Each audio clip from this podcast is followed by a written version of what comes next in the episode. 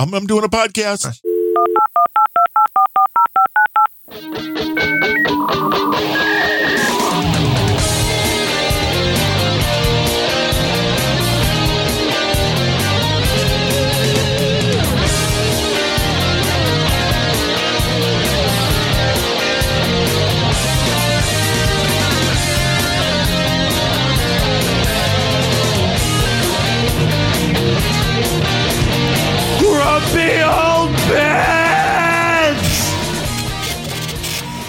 Would you listen to John Fletcher scream, hello and welcome to episode number 195 of Grumpy Old Bens for Tuesday, September 20th, 2022. I am Darren O'Neill coming to you live from a bunker deep in the heart of middle America, just outside of Chirac, where everything is still fairly calm, but just wait till January 1st.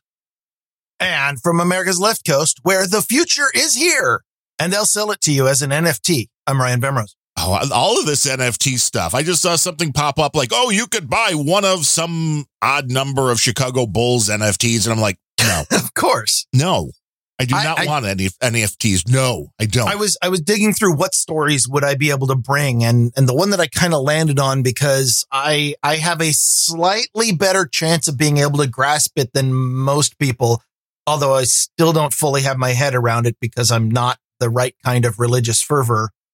Was the Ethereum merge, but it took me down a rabbit hole with NFTs that I did not expect. the yeah, Ethereum's going through that. Cardano's going through something, a fork as well. There's some very weird stuff going on.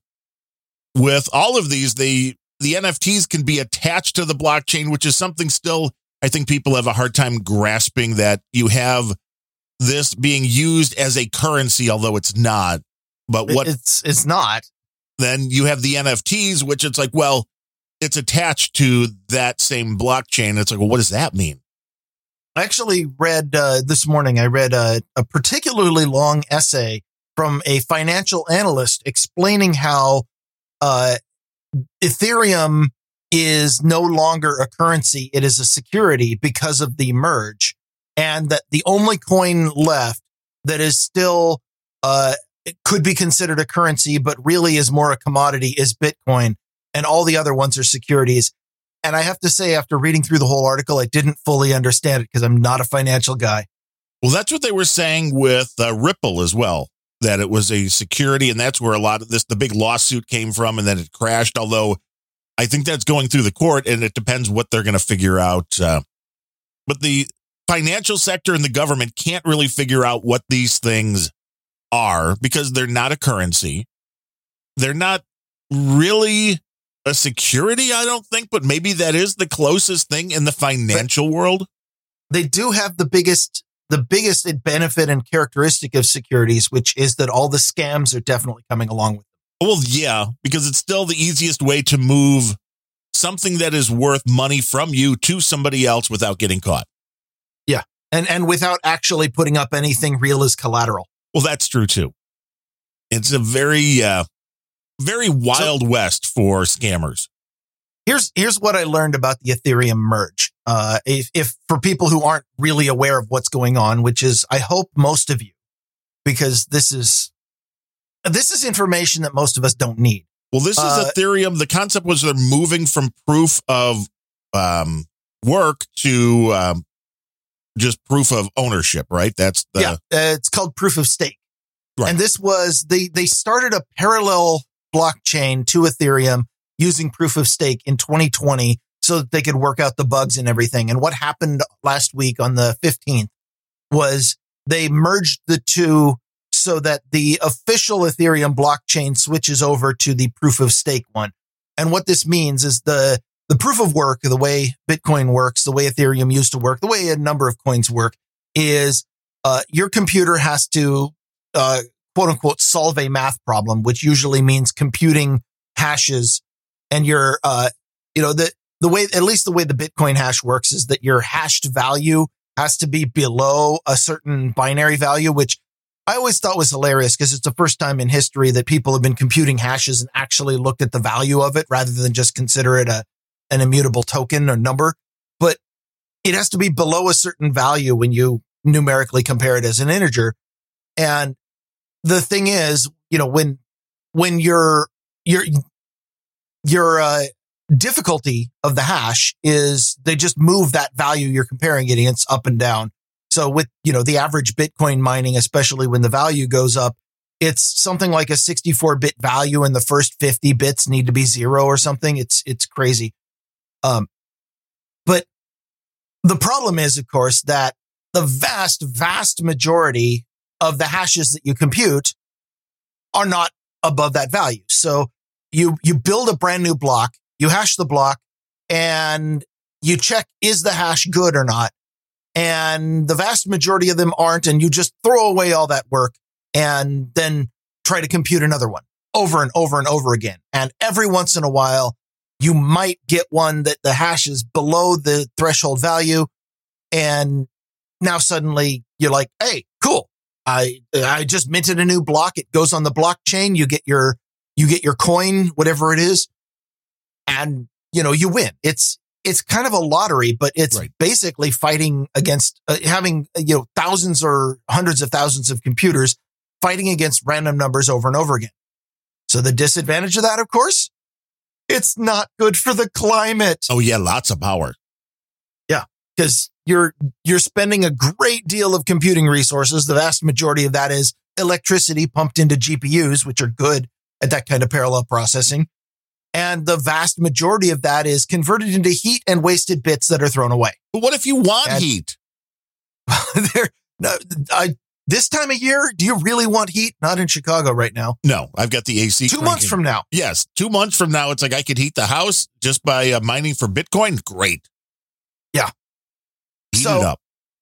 Bitcoin has a particular type of, of zealotry. The, the article that I read in the register said, uh, that there were philosophical differences. Bitcoin is probably never going to go to anything but proof of work. There are a lot of people who very much think that that is absolutely the way to go and the environment be damned. And, and while I think the environment be damned, I don't know if proof of work is the right way to damn the environment. I feel like there are more efficient ways to waste energy, but you know, your mileage may vary. Ethereum, however, uh, whoever is running it, and I, I'm not, he's still not sure, got together sometime two years ago and said, we need to do better in things for the environment. And they are switching over to proof of stake, which happened last Thursday, the switch over.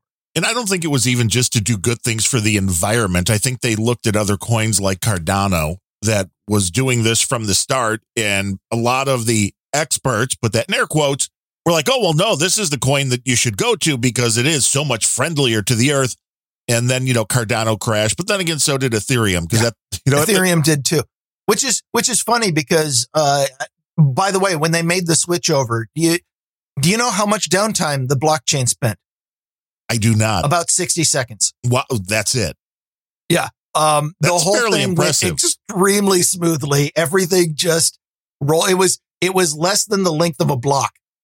And so the whole thing just really went smoothly. Stuff just worked. And as a result, of course, Ethereum is down 20% this week. Yeah, everything is down this week, which it's, Yeah. Well, there's that. they are all tied together in a very weird way. And I read several articles predicting exactly why so many people lost their value. Uh, there was, for example, an article in the register where experts say that this 20% drop was expected and it will bounce back. And another article in, I don't know, one of the many coin rags says that, uh, experts say it will continue crashing and you need to move to other coins. Nobody I don't knows. know that experts are, are necessarily as expert as they think they are. No, they've been wrong on most things. And it's interesting again to watch these things move in tandem. And because I really only watch uh four coins, which is Bitcoin, Cardano, Ethereum, and Sheepcoin. And they're all four completely different things and they all basically move together. You know, sometimes the percentages are slightly different, but if one's up, most are up, if not all. It's very it's a watch- rarity to have like, well, hey, Cardano did great today, but Bitcoin and Ethereum crashed. Doesn't happen. You, you don't watch Tamadoge? No, should I? There's like I five- don't know. It was I, I'd never heard of Tamadoge until one of the articles that where experts said Ethereum is crashing and will continue to go down, and you need to pull all your money out and put it in Tamadoge. I'm like, what the f is that? So I looked it up, by the way. It is uh, a a P2E coin, uh, which I I'll get into in a minute. Play to earn is what it's called, where you mint coins to feed and train your digital pets. Oh, It's- sure. and and you're old enough to remember was it the early 90s, Yeah, late the 80s? Tamagotchis. Tama Tamagotchi, Tamag Yeah. yes. The I, I was like, if I want something that's this needy, I'll I'll get Married. a little brother or something. oh, I- was going Wait, I did. married. Right. See, Well- you have a little No, no. brother. No, I got married because I wanted to be the one who was fed and clothed. Right. You're like, I need somebody to help me. Don't put me out in the cold without a blanket. Don't. So Ta- Tamadoge is an NFT fueled uh, digital cryptocurrency that behaves like a Tamagotchi and looks like Doges. That's hilarious. stupid little corgi dogs or whatever the hell they are. Which will take it right to the top because that's what people It's- love. Yeah, yeah, because with that look, you can't help but take it seriously. Well, and it's interesting even with Cardano, which is coming up to a fork as well. And they're like, well, either this is going to help or it is just going to make the coin worthless, which is kind of interesting on its own. Uh Well, those seem to be the two options. Yeah. Uh huh. And there's people that are split 50 50. There have been people that are like, get off it, it's going to zero. And there are still tons of people who are like, well, the coin's to invest in, and they list it as this as one of them. And it's like nobody really knows. Nobody really knows. It depends where developers go. That's, I mean, I guess it's partially where developers go to use the blockchain for their particular projects. Is that's partially it. And then and what it's where it's where investors go. Where Yes. where does the money go? Where where do angel, which Silicon Valley startups who have an idea to mint coins do the Silicon Valley angel investors put their money into?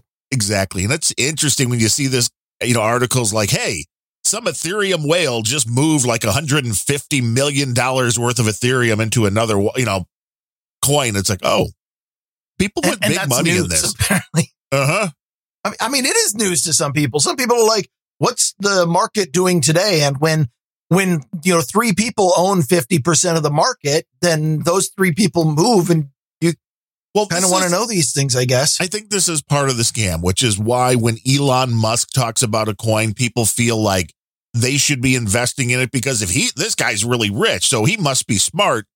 I think that's why the news of the whales moving stuff around, you're like, hey, if some asshole put $150 million into it, they must be smarter than me because they have a lot of money. So I should put money into it too. Does anybody ever feel like we might just be reliving the the the rise of central banking that occurred in the 1800s, It's possible. where it, it- when you know it, er, before that, for the most part, you know, if there was a bank, it was a local thing, but central banking started really taking off in maybe maybe the 1820s, give or take a couple decades, where uh, you just started to have really big national banks that were trying to put together you know, and, currencies that cross state lines and and you got to the point for example where the number of people you swapped currency with surpassed your Dunbar's number. And the result to that and you know we've talked about Dunbar's number again it's the you know there's about 150 people that you can know and effectively think of as human outside of that what you end up with is is interacting with people that your brain is incapable of thinking of as people. They're just numbers. And if you're slightly less than ethical, then they're just marks for scams. And so the rise of big banking brought with it the rise of monetary scams. And by the end of the 1800s, we had uh, uh, federal government agencies who had kind of figured out how most of the scams worked. And then, you know, a lot more popped up in the 1920s, et cetera. My history is off. But nowadays, one of the main reasons why there is so much regulation around banking and money transfers and exchanging securities uh, is because every single one of these regulations was built up in response to a scam.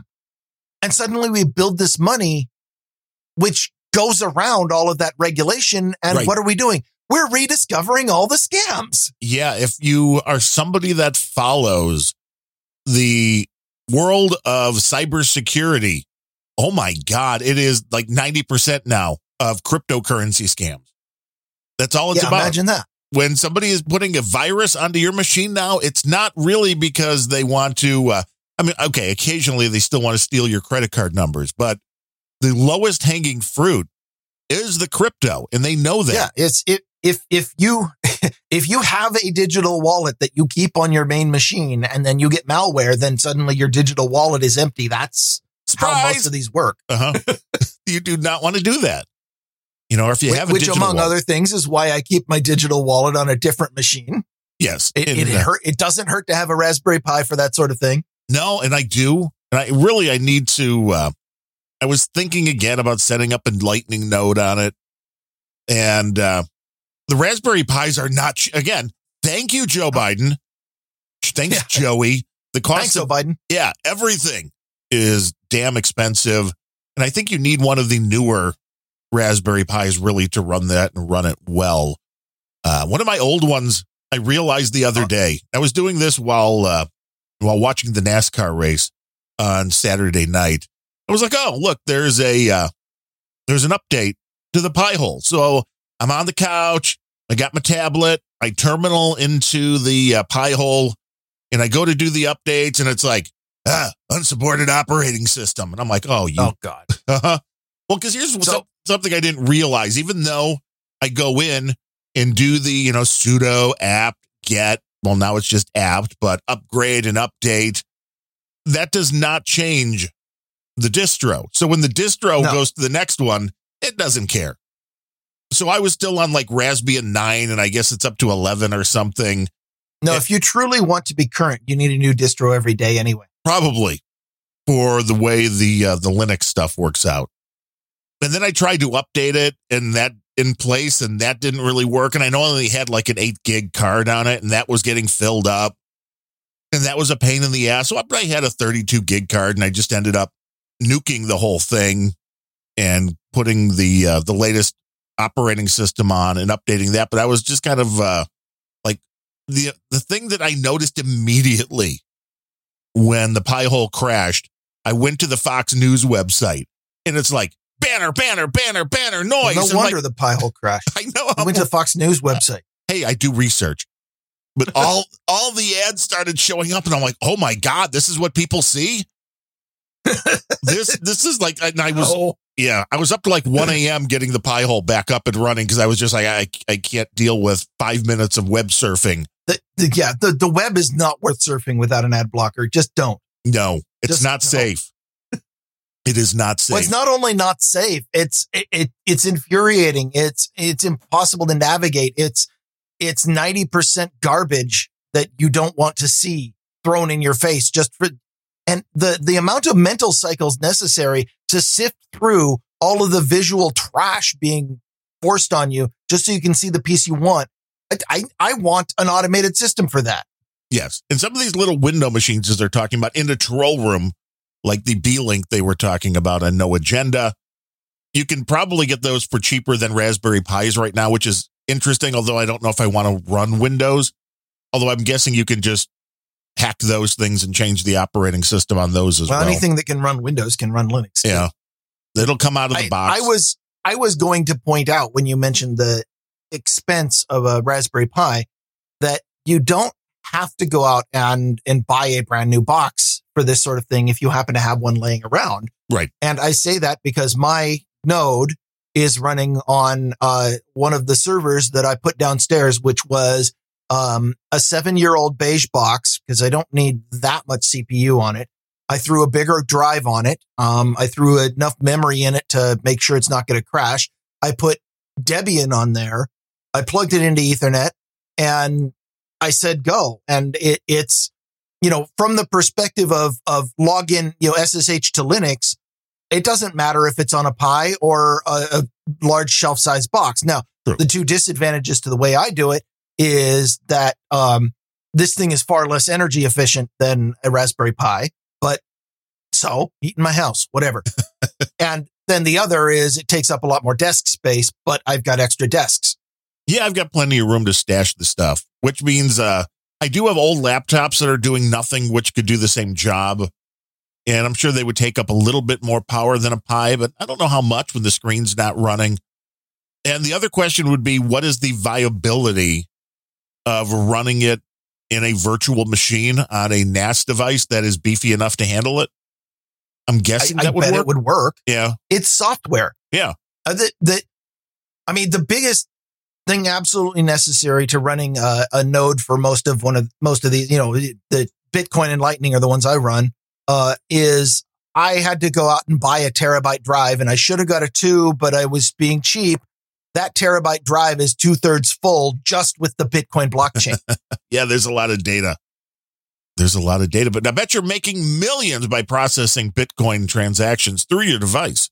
you know, I would be if I'd ever close and refresh my channels, but uh, yeah, I'm I'm getting failed What fun is that? because I'm. But it's like, okay, that was something I learned. I'm like, okay, if you have a, if you've been running a Pi-hole forever on an old Raspberry Pi, you might want to check it because it may be about to be nuked because the, uh, I- I'm guessing we just hit the point when that version of Raspbian was no longer supported. So it will no longer get updates, which is why the Pi hole went, nope, not, it, it was like the, uh, their FTL service or whatever it was, I think that was, faster than light. yeah, was like, no, won't won't update. I'm like, yeah, okay. It was just an Yeah. annoyance, but it's like you need that Pi-hole. You need something to do that job. DNS. So do you do you do you want to know what I learned about the Ethereum uh Yes. merge that okay. Well, I just had more notes and I'm going to get through them because I did the damn research.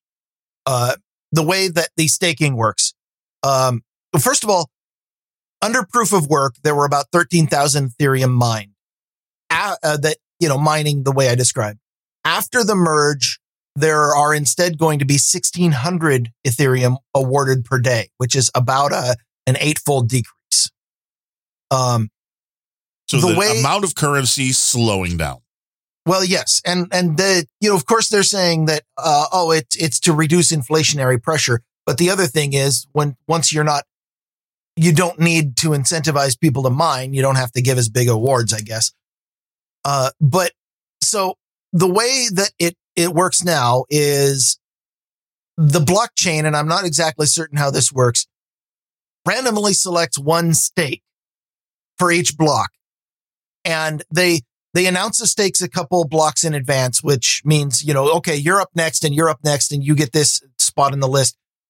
And that causes some problems later, you know, in security, but whoever is designed to make the block work, they put out a block and they receive an award of a little bit of Ethereum.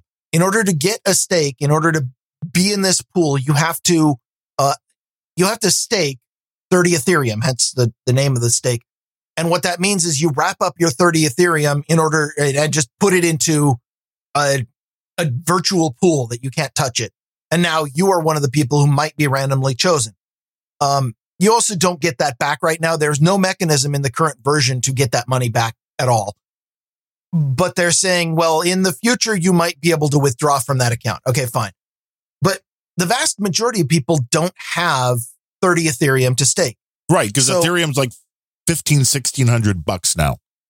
Yeah. Well, it's, it's 20% less than that now, but it- yeah, it was, it was 1680 last week and now it's a lot less. But anyway, so one of the first things that immediately popped up as soon as they announced that you're going to need 30 Ethereum to stake is, well, what if we pool them? And you, and people have come up with Ethereum staking pools where you go in and you create an account with some centralized service who will take all of your Ethereum that you want to stake. They will put it into a staking pool. And depending on how much you put in, when the staking pool is selected to mine the block, you get your proportional amount of that Ethereum coming in, Makes sense. which I, is, I mean, it, it's a natural outgrowth of the way they just described it. But well, what does that do? Well, one of the things they've already learned less than a week into the switchover is that Coinbase, Kraken, and Lido now control over 50% of all of the stakes in Ethereum with their staking pools. Sounds about right because they're huge. They're huge and they pretty much, I mean, so one of the reasons for proof of work and one of the reasons that, you know, one of the philosophies behind Bitcoin all the time was, well, we need to make sure that nobody ever has enough power that they can control the whole chain so nobody can ever get more than 50%. Right. And right now with this switchover, these three group, these three pools all control over 50% of all the stakes in Ethereum, which I don't know. I don't know yet if, if that's a huge problem, but it's concerning. It, it means that Ethereum just got centralized a lot. So, which could screw with the price. I mean, I know some of these other smaller coins that have had problems. Yeah. That was the way it got crashing. taken over. Right. it could keep crashing according to some experts and other experts say it'll definitely bounce back. Well, yeah. Some say it's going to crash. Some say it's going to the moon. And Now, one of the it's it's it's gambling. That's all this is is gambling. Everything is Well, life is gambling. So Yeah, well, there's that. So one of the problems with the way that the stakes are uh, announced is you know several blocks in advance when uh, when you're going to be the stake, but as soon as your name gets picked out of the pool randomly, you become a DDoS target because if somebody can knock you offline before you get your block out when you're chosen, you lose your place in line and the whole line advances. Suddenly, this becomes an avenue for malware to say, no, no, I want my place advanced in line. I want to be the one chosen for stake. Let's just keep knocking stakeholders offline until we get our block. well, that's inconvenient. It's, it's, yeah. So all that said, one of the things that I ran across while I was trying to figure out this Ethereum, and this was the thing that I really came ready to, to one, marvel at, to, to rant about, to, or at least sit here and go, what the hell is today was the first time that I learned the term play to earn. Are you familiar with this term? No, but it sounds like something they're doing that, yeah, if you play a video game, you'll get some crypto. that's pretty much what it is. It's it's you get and not just crypto because most of these companies that use play to earn are offering NFTs as in-game rewards. Oh, well, NFTs are just even better than crypto. And one of the one of the games that they really pointed out and I was a little blown away at their numbers is something called Axie Infinity, which is effectively Pokemon but with monsters that each monster is an NFT.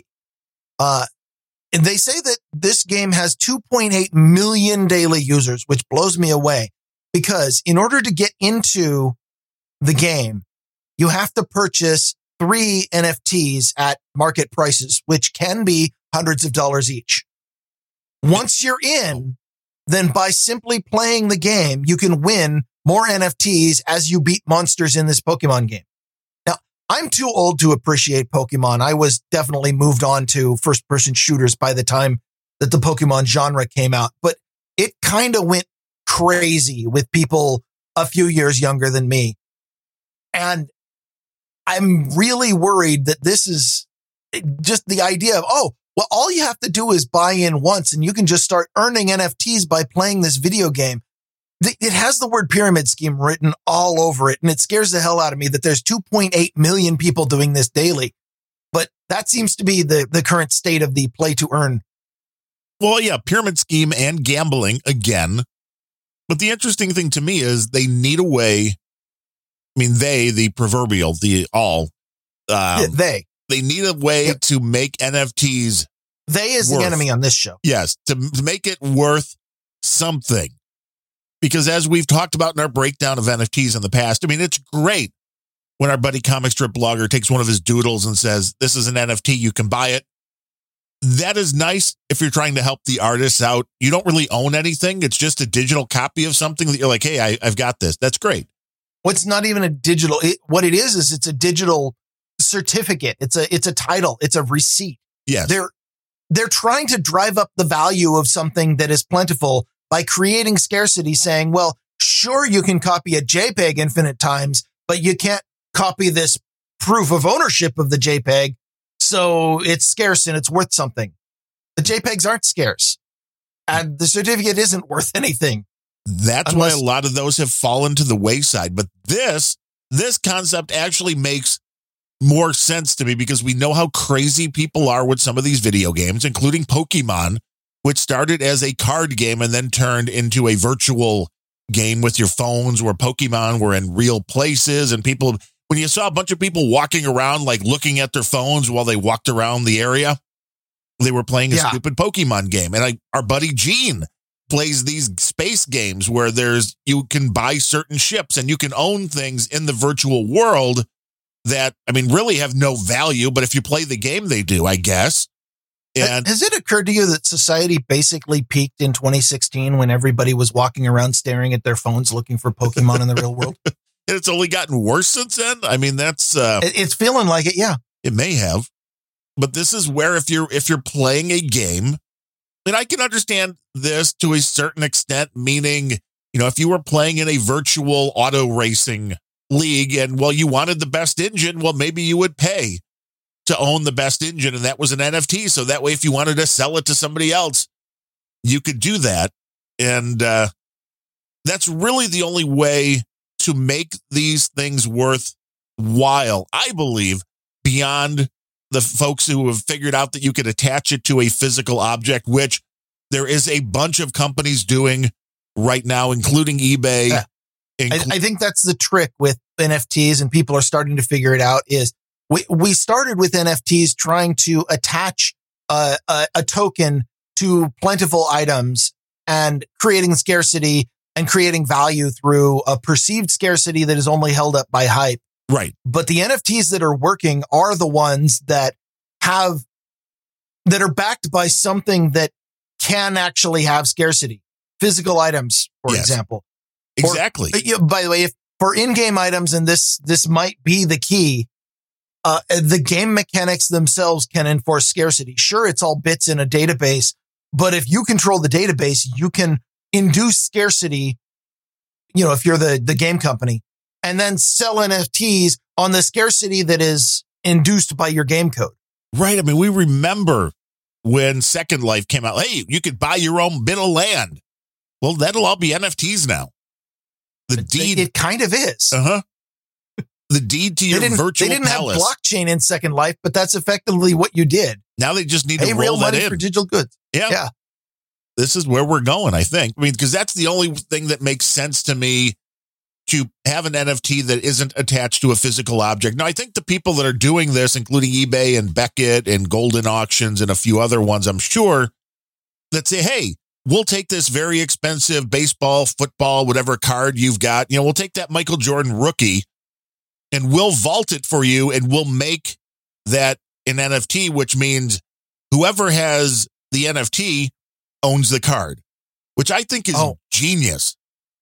I, you you just made me wonder because I know that on Random Thoughts you talk a lot about the the baseball card graders and Oh, yeah. how it's not clear whether they've they've enhanced the baseball card card trading system or completely ruined it. But right now, what do you get out of that? They give you a grade, but what does that look like? A, a piece of paper, a certificate, an email? They, That's going to be an NFT. oh, yeah. Right now, what they do is they put it in a little plastic thing that cannot be opened. They're sonically sealed. So you know, once they're open, you can crack them open, but they're never going back in. This is to guarantee the validity of the thing inside. So when you send a card to them, it comes back sealed. When you send a comic book to them, it comes back sealed. Uh, they're, they're- they just Well, started doing uh, stupid Funko Pops grading, which is Oh my god! I know, which is absolutely insane. But for these items that are worth a lot of money, I mean, you could take that original Superman comic and have Beckett or whoever, eBay, store that in their vault. And you just get the NFT, which means if you sell that, if I have that NFT and I sell it to you, well, now if you want to, you can go to eBay and say, send me that. I own that. But I, mean, the the the idea of the the sealable container is absolutely right for the physical world. I just feel like somebody somewhere is finally going to jump on the idea of, well, our company who grades baseball cards could just maintain a blockchain, and we always put our grades on the blockchain, and Right. those are indelible. Seems Right. so much easier. Well, you just have to make sure it's that card. That's the what the little plastic things with the you know. At this time, they have a serial number, but they could very easily just have a. I Uh, mean, do you? I don't know. It's, I mean, uh, once you have the NFT, then who cares about the card? The NFT is Right. what's valuable. Remember? right because that is the card. Yeah. and you could get the card back Like, at any time. Once once you send the card to the grader, they just shred it and issue you an NFT and say this is worth six million dollars. The uh, Derek Jeter just started up his own card grading company. So th- this is growing rapidly right now. And I'm really pissed I didn't think of this like 10 years ago because the amount of money that's being spent for these cards to get graded, it's really like an average, uh, the low end, I shouldn't even say the average. To get a card graded is between 18 and $20 a card. So That's crazy. Yeah. And most cars are not worth 18 to $20. that's the rub. That is the rub. But this is why it's gambling. Because my dad like had a bunch of Justin Verlander rookie cards that he bought, you know, probably a buck a piece way back when Justin Verlander broke in. Now, the cards are probably worth, if they're graded, you know, a seven or an eight, they're probably worth 20 bucks. But if they're a 10, they could be worth 200, but you're going to spend 20 per card. Gambling. Just right. It's we're right back to gambling.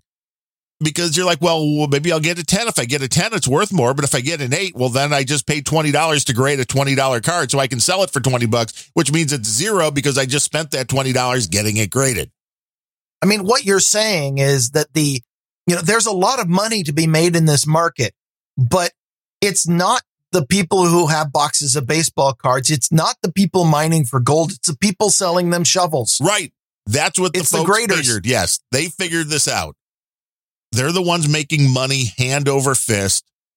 And for there are some very weird things, as I've mentioned on random And thoughts. seriously, what is the grading process exactly? Is there any kind of, uh, of formal process that they check? Do they have a checklist? Do they, do they have a set of criteria that it has to meet or, or is it really just somebody pulls the thing out, glances at it, gives it to the dog to sniff a couple times and be like, yeah, okay, that's an eight. kind of. Uh, Beckett will actually grade it and give you a 10 grade on the edges, the corners, the surface condition, and centering of the image.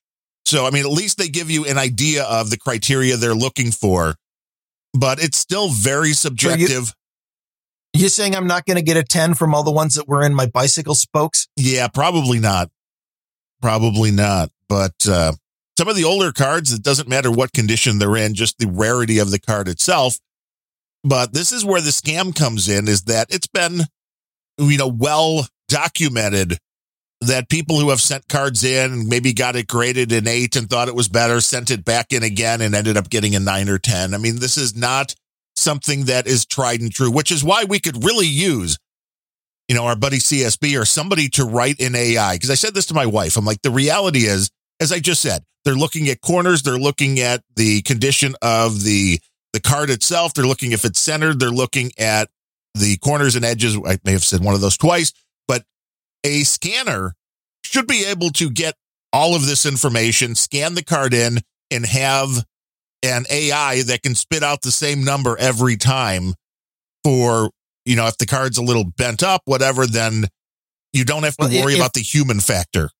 If there were deterministic criteria, then you would get the same thing every time. But I, there aren't. And that is why, you know, I think the whole thing is a scam. It is. I was playing, I was playing a, a video game recently that, uh, you know, like every video game these days has a crafting component where you can craft your stuff. And, uh, it, one of the, the weird mechanics of this one was that before you built your weapon out of the components, you would have your, uh, your, your ingot or whatever the hell you put into it. That there was a device called uh, a material grader that you put the material into. And the idea was, uh, you know, when you get all these raw materials that you get off of murdering enemies, you put them through the grader so that you know what the quality of the item is. And then you use the higher quality stuff to build better guns, et cetera. and Keep going. But of course, the actual mechanics in the game of how the material grader worked is you take an ungraded item and you put it through the grader. It rolls some dice and you get the grade coming out, A, B, C, whatever. And it modifies the stats of the raw material that you then use to build the better gun, which is a great metaphor for, I think, how all of these graders work, which is that you send your baseball card in to one of these companies. They roll some dice, right. you know, consult a Ouija board and go, okay, this one's a seven. Oh, oh, a box cars. This one's a 12. It, Well, and I think that's how it works. that's the insanity here because when you go down the line with PSA, who's one of the biggest companies that does this, it's like, okay, a 10 is a gem mint 10, but you know, eight is like excellent and seven is like near mint. For most people, if you were just eyeballing the card, you would not be able to tell the difference between a seven and a 10. I assure you I can't. So this And I'm is, pretty sure if I still have any cards around here, they're all in the three to five range. you know, and that's where the scam comes. Uh, sometimes it's an item that is just rare enough to where it's worth it to have it encapsulated. Like the weirdest thing that value wise that I've sold on eBay this year, my dad saves everything when it comes to baseball stuff. And we had the four ticket stubs. My parents, my wife, and I were all at Michael Jordan's first spring training game with the White Sox back in 94, I think it was, down in Sarasota. We put up a ticket stub for that. I talked to a buddy of mine who was really into the ticket stuff. And I'm like, well, what's this thing worth? And he's like, well, you know, those are selling for about 250 bucks. And I'm like, Wow. well, well, it's a ticket stub. That's crazy, right? Uh, how much did the ticket cost? It was a $10 ticket. So I put it up on eBay. I'm like, I just want to see because I thought these were in pretty good condition. And I put it up on eBay for a buy it now of $999.99. And it sold within two hours. I I used to use ticket stubs as bookmarks for Uh-huh. things. I need to go go to my bookshelf and check my old all the old crappy sci-fi novels I used to read. Yeah. People pay for weird stuff. So See if- immediately, See if I left one in there. Uh huh. the other three ticket stubs, I sent those in to now be authenticated, which that for the ticket stubs is like 50 bucks. But my fear with anything like that is, well, one, they're going to get bent or the guy's going to get it and be like, oh, I didn't really want to spend this kind of money. So I'll bend the ticket stub and tell eBay, oh, no, this was, this was damaged. Well, this is when you get one of those plastic cases. Uh huh. That's exactly it. That's why I sent these in to get that because that's one I didn't think it was going to sell for anywhere near that. And it's like that's bizarre. Michael Jordan tickets are bizarre, but that I think we may have talked about or I did a random thoughts on it. The guy that went to Michael Jordan's first NBA game and he was new in town. He was going to school here in Chicago and his dad got him a pair of tickets for the game because they were playing. I think he was from Washington State because I think they were playing Seattle. So the guy went to the Okay. game and he couldn't find anybody Seattle probably lost. probably. But the guy couldn't find anybody to go with him. So he picked up the two tickets at will call. Only one was ripped, which he can't find, oddly enough. But the unused ticket stub sold for like $1.8 million. D- does the person who bought that know that they're probably not going to be able to attend the game? if you have a, well, if you have a time machine, you can go back and maybe that's it. you can see You know, that'd be an interesting plot for for a sci-fi story. Is somebody who you know spends a 1.8 million dollars to get a, a mint condition ticket for a game in the past, so they can go back and attend the game. Uh-huh. That wouldn't be a bad idea. Progo wants to know how we know that I didn't fabricate the ticket stub. If I had the ability to do so well, there'd be a lot of money being made. Yeah. Yeah, you would if you could, Yes, no doubt. this is exactly it. But it's a very weird, uh, it's a very weird space. But I understand it because, as you said, nobody, and this is where a lot of the things that end up being collectible and worth a lot of money, they are things that nobody thought was worth any money at the time. I still don't think they're worth any money. I just think that there are a lot of suckers out there. That is probably true too. And it's like, I will separate them from their money. I Yeah. will, I will help my and, dad and I them. guess, I guess you know, basic economics. Uh, the the value of something is what someone is worth willing to pay for it. So I guess I'm wrong about them not being worth anything. Yes. Well, this all came as a follow but I wouldn't pay that much. No. Well, this was the follow up of wow, if a you know unused ticket stuff for Georgia, if people are collecting the tickets, they want the. I don't have two million dollars to spend, but I can afford this one, so that's the one I'll get. And it's the, the one, the only guy, which is the buddy that told me he thought they were worth about two hundred and fifty bucks. I met him uh, online because he was a Carlton Fisk collector, and Carlton Fisk was one of my favorite players growing up. And I had the only, I'm the only person that I've ever run into, and I run into myself a lot, that had really good luck getting autographs from Carlton Fisk. A lot of people say he was a jerk. He didn't like to sign. I had the exact opposite uh, thing with them. I don't know why. Maybe because I was polite as a kid. I got way less polite as an adult. Um, but this guy, he has a collection. He started doing this years ago, and he's down to needing only like 10 or 12 tickets to have a ticket stub from every game Carlton Fisk played in in his 20 year plus career. And he was able to do this because the ticket stubs aren't worth nothing. And he used to go around to these baseball card shows and just be like, hey, do you have old tickets? I'll give you money for them. And people probably thought he was an idiot. They would go dump off all of his tickets, but now he's probably sitting on a gold mine. Yeah. And now you're making me regret a number of the, the trash collections that I had back in the day. Yeah. Now Although I, I, I think my, my thought about going and, and raiding my, my bookmark supply to look for old tickets, I don't think is going to pan out. I don't think I'm going to win that, but because the main thing is most of them are Seattle Mariners tickets. well, there you go. Although, And I'll, I don't think anyone cares. Although I did, uh, I had season tickets during Ichiro Suzuki's re- rookie season. That's probably the most valuable things I'd have, yeah, if you have an which I still wouldn't pay anything for these days, but somebody might. somebody paid there was one because i looked this stuff up on ebay just to tell my dad what tickets to look through because having season tickets for the white sox for 30 plus years he's got a lot of ticket stubs there was one that sold on ebay which was ken griffey jr's game in his rookie season and i guess ken griffey senior was here playing the cubs and there was an article in the local papers how this was the first time that Ken Griffey Sr. was ever in the ballpark when Ken Griffey Jr. was playing in the majors. Because, of course, they're both major league players, so it's really hard to go watch your kid play. Yeah. But he was at this game, and the ticket stub from that game sold for 500 bucks. Just Wow. because it was Ken Griffey Jr.'s first game that his dad was, and people that the story behind that put a value on that. Now, if you had like one of Nirvana's early ticket stub, you know, if you went to a Nirvana concert back in the you know, early days, that would be worth money or the last of No, anything. because they sucked back then. they weren't any good until Cobain was done doing music. there you go. Well, see, this is why. But there's just I weird mean, that's stuff. not actually true.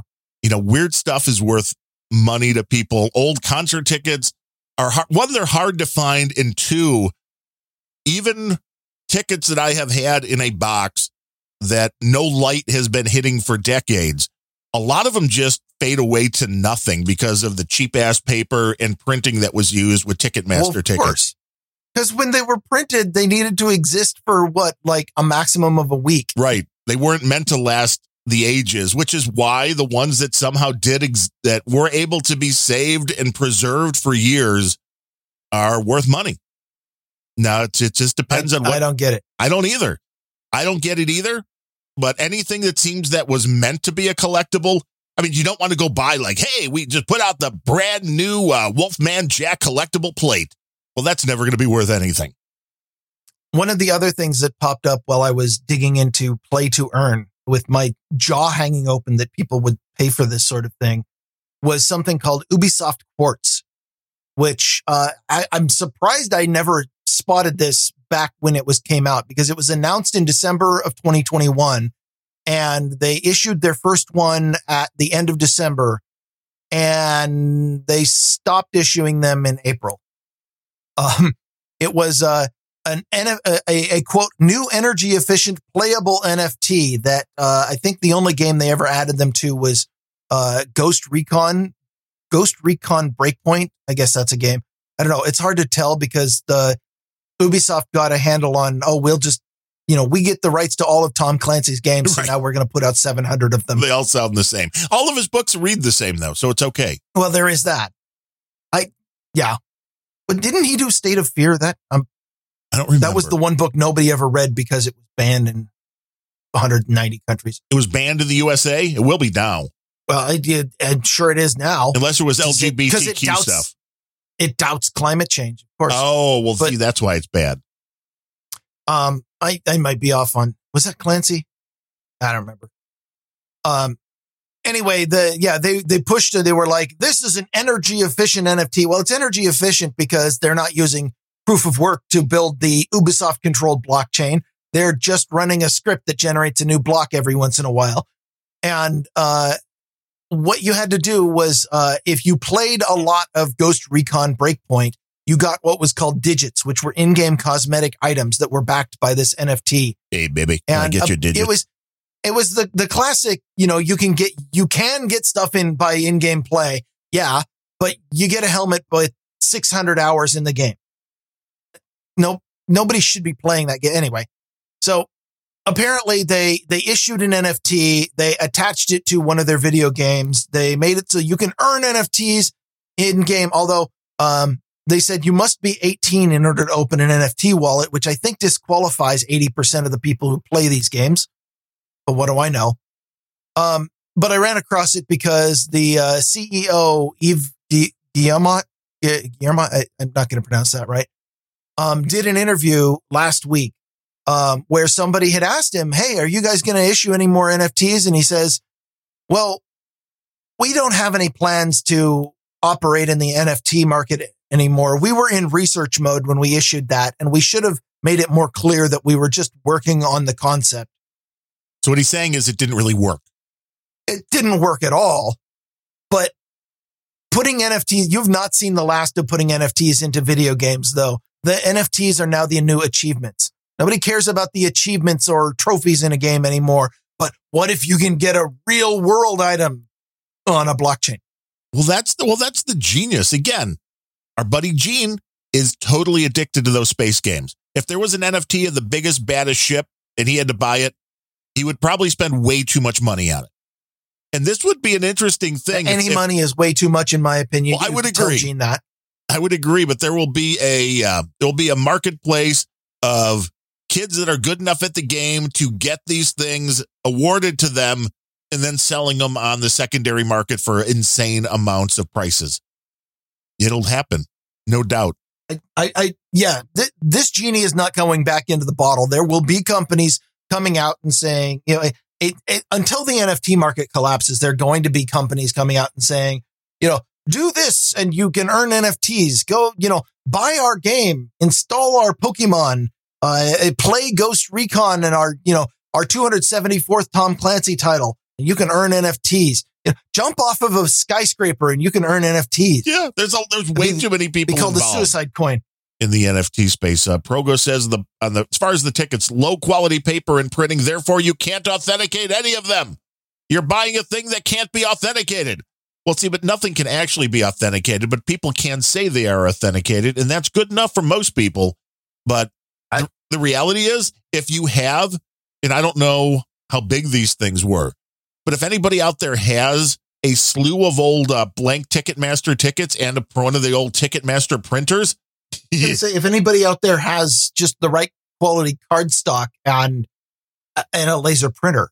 I think. Well, I don't know if these were uh, laser printed. I mean, you have to use the same technology to not, uh, not, for a casual glance. True, not for a casual glance, but for people that I mean, know what they're looking when, for. If you want to be able when laser to, uh, printers uh, first came out, people were were printing hundred dollar bills until the Secret Service came out and still were like, hold on a moment. Yeah, wait a minute there, Bucko. Uh, you know that's not legal, right? No. I didn't know. legal, no, but it you know you can make a quick hundred dollars. It's an art project. People, if you give it to somebody that's high, they won't know the difference. Okay, okay. Uh, I got I got my first laser printer. I immediately went out and started printing coins. How did that work? it doesn't. I mean, although you could get one of these uh, these uh, what do you call them? The physical printers, the uh, the 3D printers. 3D printer, yeah. Did you see that well, story on Bleeping Computer? Do, do the 3D printers operate on metal? Um, I mean, at that point, it's just a mint. Well, this is they're printing steak. Steak. Steak, meat, steak. Not like proof of steak. No, actual steak. What? Oh, okay. Well, if I get like 3D printed beef, I'm going to want proof of steak. Yeah. I think uh, you're absolutely right. I mean, this is still in the early stages, but this was just, and there's a video on Bleeping Computer as part of the article, which is well worth watching just there's to, no way in hell they get the texture right. This is see, this is what they're working on. And there's they're like, well, no, you can print up any, you know, combination that they're be that they're able to put down and the biggest problem right now is they still need like stem cells and like crap from an embryo of a murdered calf or you know, there's some there's some very inconvenient. Yum, yum. Yeah, I know. That just makes you think, mm, dinner. But my, yeah, my mouth is watering just hearing you describe it.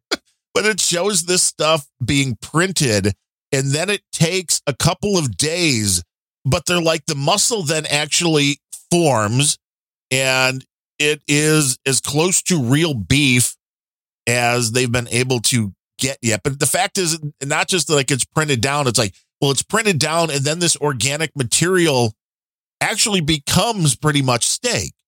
And it was just very weird. I mean, for for loose definitions of steak, I suppose. You know what? This is probably still better than printing them out of ABS plastic, which is what you get at a lot of fast food places. So, Well, yeah, well, that was Steve Martin's bit from back in the 80s was everything at McDonald's comes out of the same machine. and he's like, it, and it's usually the usually the milkshake machine. uh-huh. Well, he, well, he the bit was great because he's like, oh, Big Mac, chicken McNuggets, paper hat. it's like, it was all just, yeah, all the same ingredients, pretty much. Well, see, I I, I mean, I, it's been a while since I've eaten anything at McDonald's, but uh, my memory is that it all tastes exactly the same. It all tastes like the paper hat. So Yeah, it tasted like salted paper at some point. Yeah. a lot of sodium. But I was like, do people really want this? Is it? And it's like I I know there are some people who have an ethical problem who are like, well, I don't like when you kill like an animal to get me food. Is this any better, really, than that? Like, is this better to somehow take the genes of an animal and then continue to reproduce them in a lab? And what about the setting? animals that don't wear jeans? Right. What about Gene? What about Gene himself? Now Well, oh wait, if you're gonna, are you talking about killing Gene to make a steak? Because you're in. I You're mean, all per- in on that. I, I hate to tell you this, this that doesn't scale. no, damn. I mean, you can get a few steaks out of him, though. I mean, he's not small. Yeah, but I mean, have you seen him? He they'd be a little stringy. That's true. That's true. He is old, so I mean, you need to. uh You want to go with the younger, younger, uh the younger stock from that. But Yes, it was just eat millennials. Right. That's they're plentiful, and they they're very easily distracted by shiny objects. So it's not even that hard. Yes. Just, just flash a TikTok video; they'll be immediately docile. You can That's when you hit them with the stun gun. Yeah. Yeah. Just like going to the stockyards. It's just like going to the slaughterhouse. Nothing new here. But they want to print this stuff up. And it's like, I, I don't know. I mean, even if they get to the point to where it tastes exactly the same, my worry would be that there's going to be some kind of contamination done that this is going to, this will be what sets the end of mankind down. That This will be like the first domino going because we're going to. no, no. The first domino is long behind us. Is it? We're already on the, uh, we're already on the path yeah. to hell. Oh, we're already building back better. Oh, well, then let's just do it. Let's do it good. Let's blow this whole planet to smithereens. But I don't know I if mean- I want the uh, the 3D printed meat. I mean, has it ever occurred to you that you have already lived through the absolute best humanity will ever accomplish?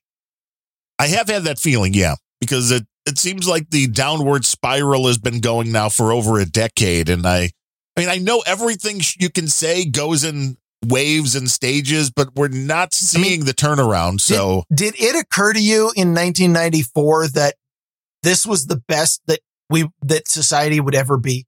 Yes, what happened in '94 though specifically? I don't know. I was in high school. Well, there you go. I was just out of college where life seemed like everything was rosy. There was no podcasting though. So, I mean, it wasn't the epitome of mankind because podcasting Oh. didn't exist yet. I mean, there there might not have been podcasting, but I was I was downloading ASCII babes on my BBS. That, what more do you need? Really? What more do you need than ASCII babes? Well, there were also actual females in the world. Uh, I was a little bit of a nerd, so they didn't talk to me, but that didn't keep me from ogling them in class. No.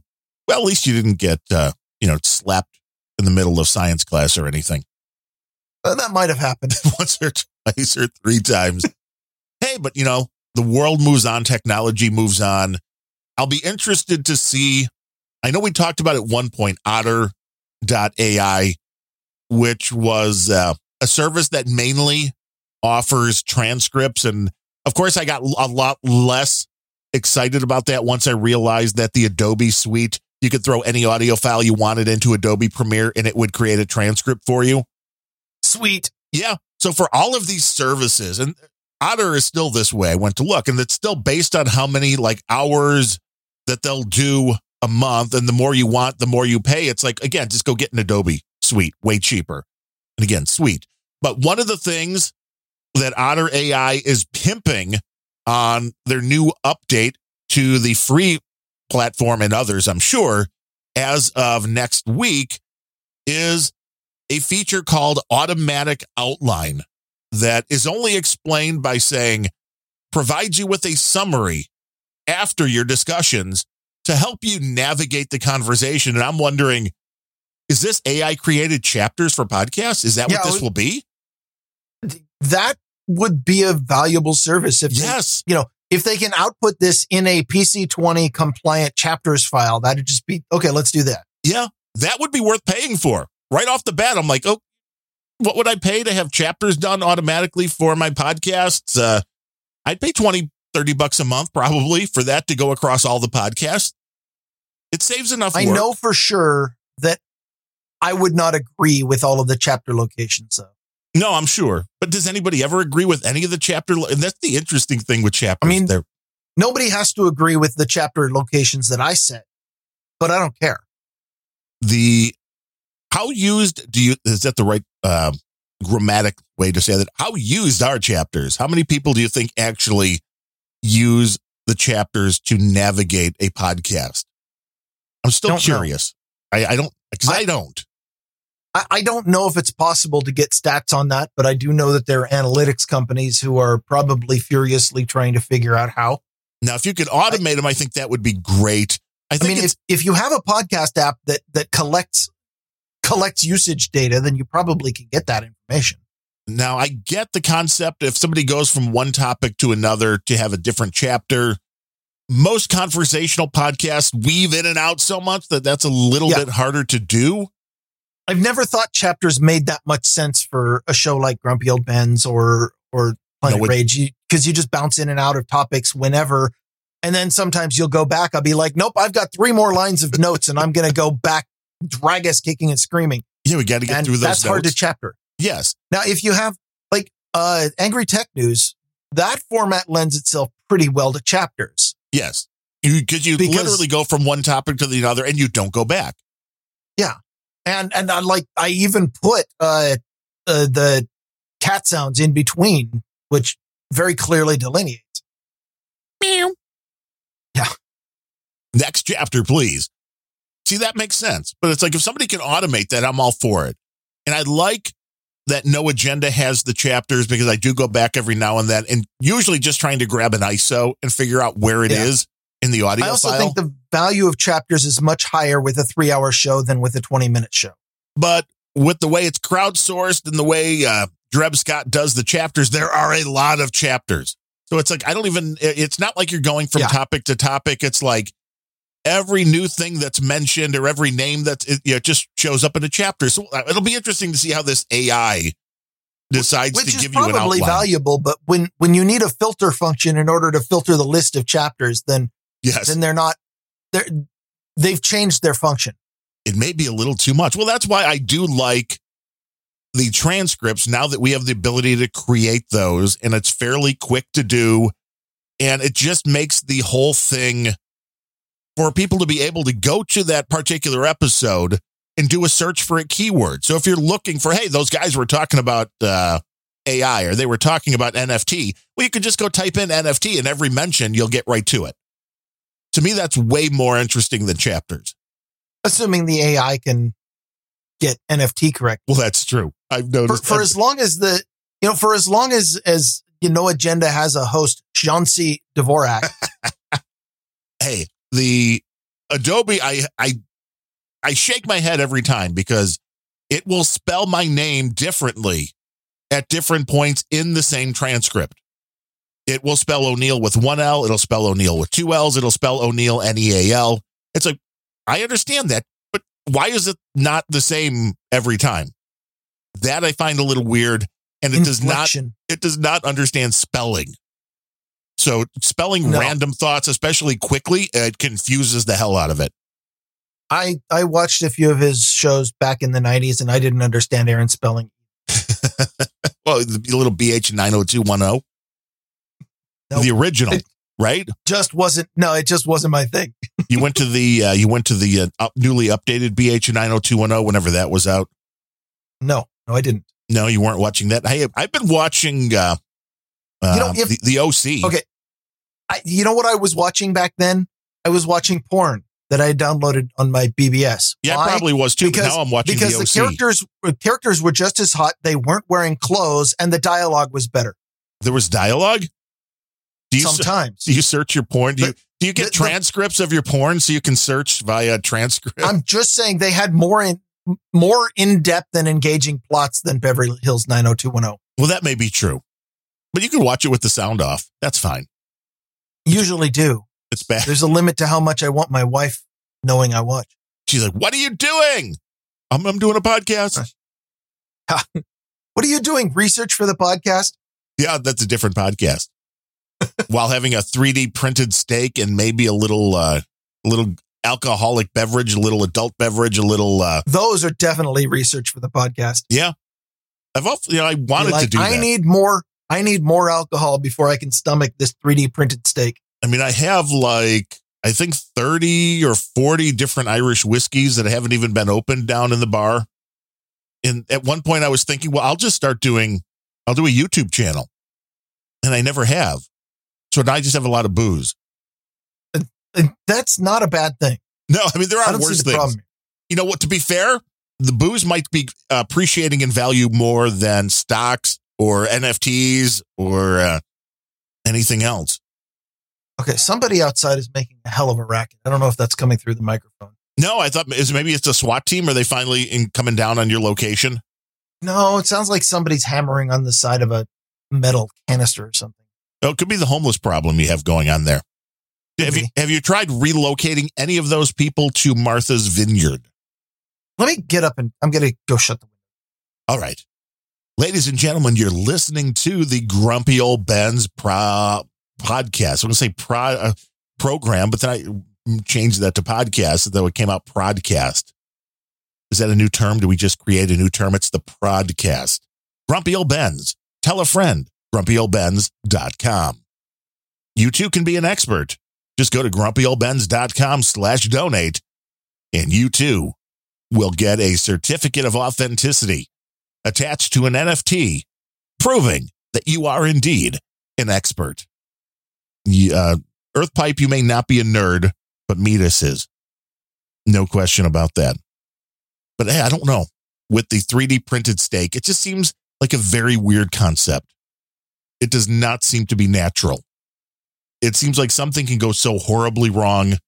And I'm guessing the window might have been in the bathroom, and uh, Ryan just decided to uh, to hang out there for a little while. That is possible. Pulled up another article, which I thought this was concerning more than anything else.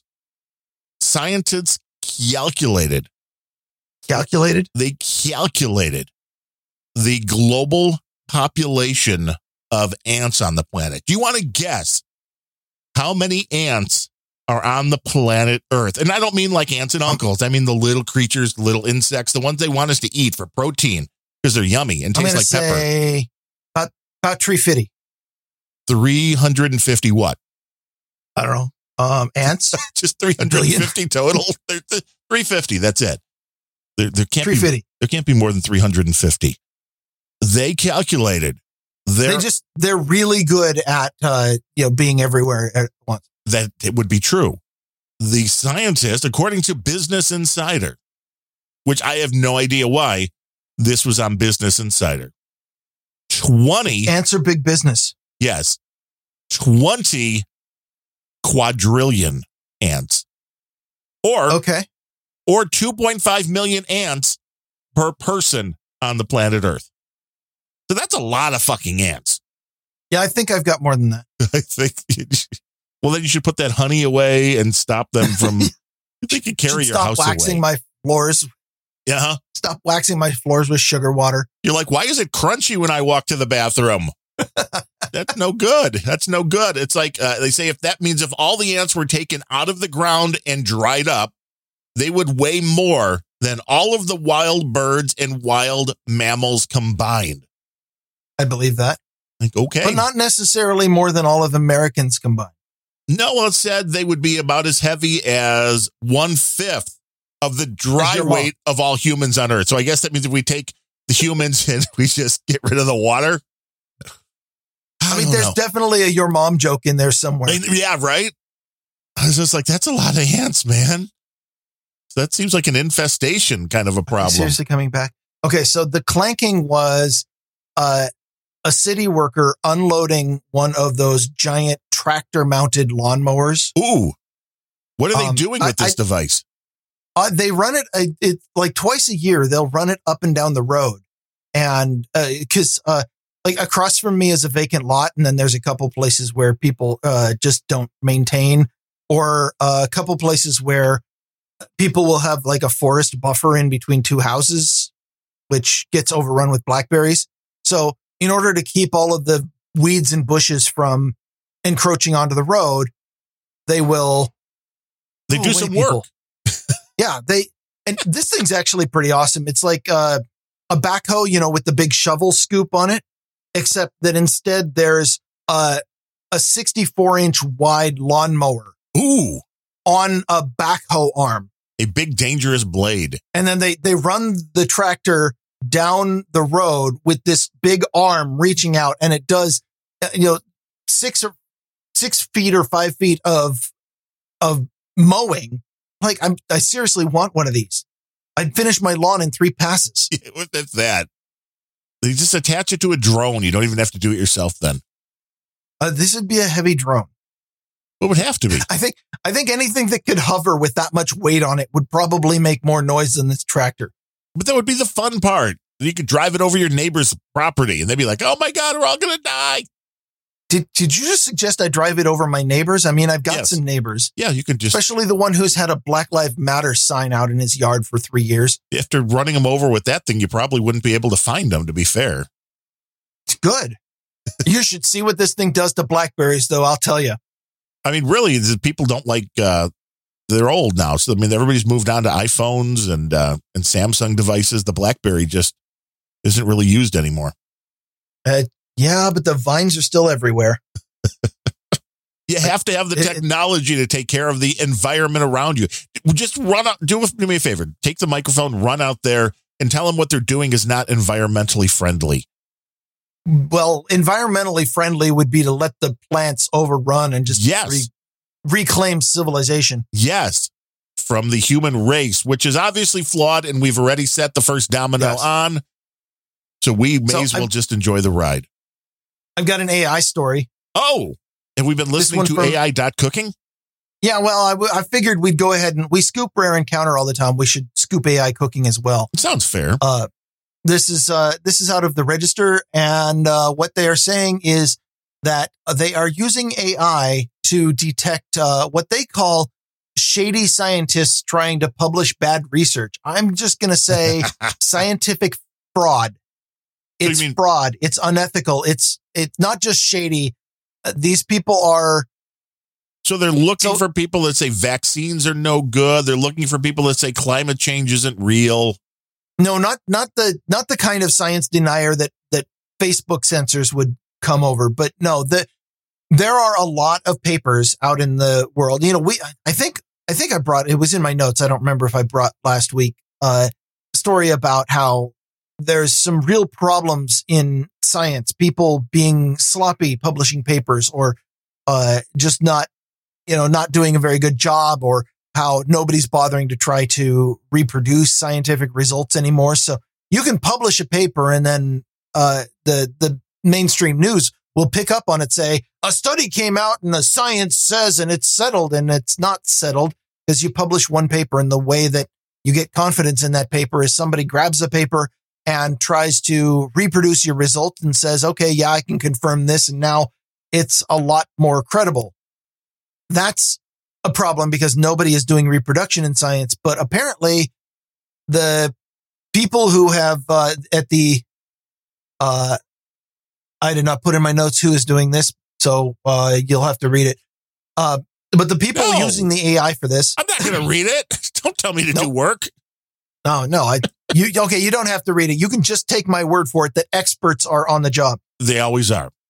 Anyway, what has been determined is that there are a number of scientific papers out there where people are uh, fudging data, and uh, it, I mean, surprise, surprise. Oh, I'm sorry. You know, uh, we the data that we came up with actually doesn't show that man is causing climate change. So let's go ahead and just put a hockey stick graph in here and and reference that one paper that's been debunked that everybody references. And now it shows for sure. Okay, that might be a. I, I might be going overboard there, but um, what they're finding is uh, the the big thing is um, they they studied the American Association for Cancer Research from 2016 to 2020 all of the papers studied in that. And one of the things that they determined is that there's a lot of image duplication where somebody would uh, take an image that they said showed cancer and then uh, flip it around or change the colors back and forth, use the same image in order to show that there's more data than there actually is.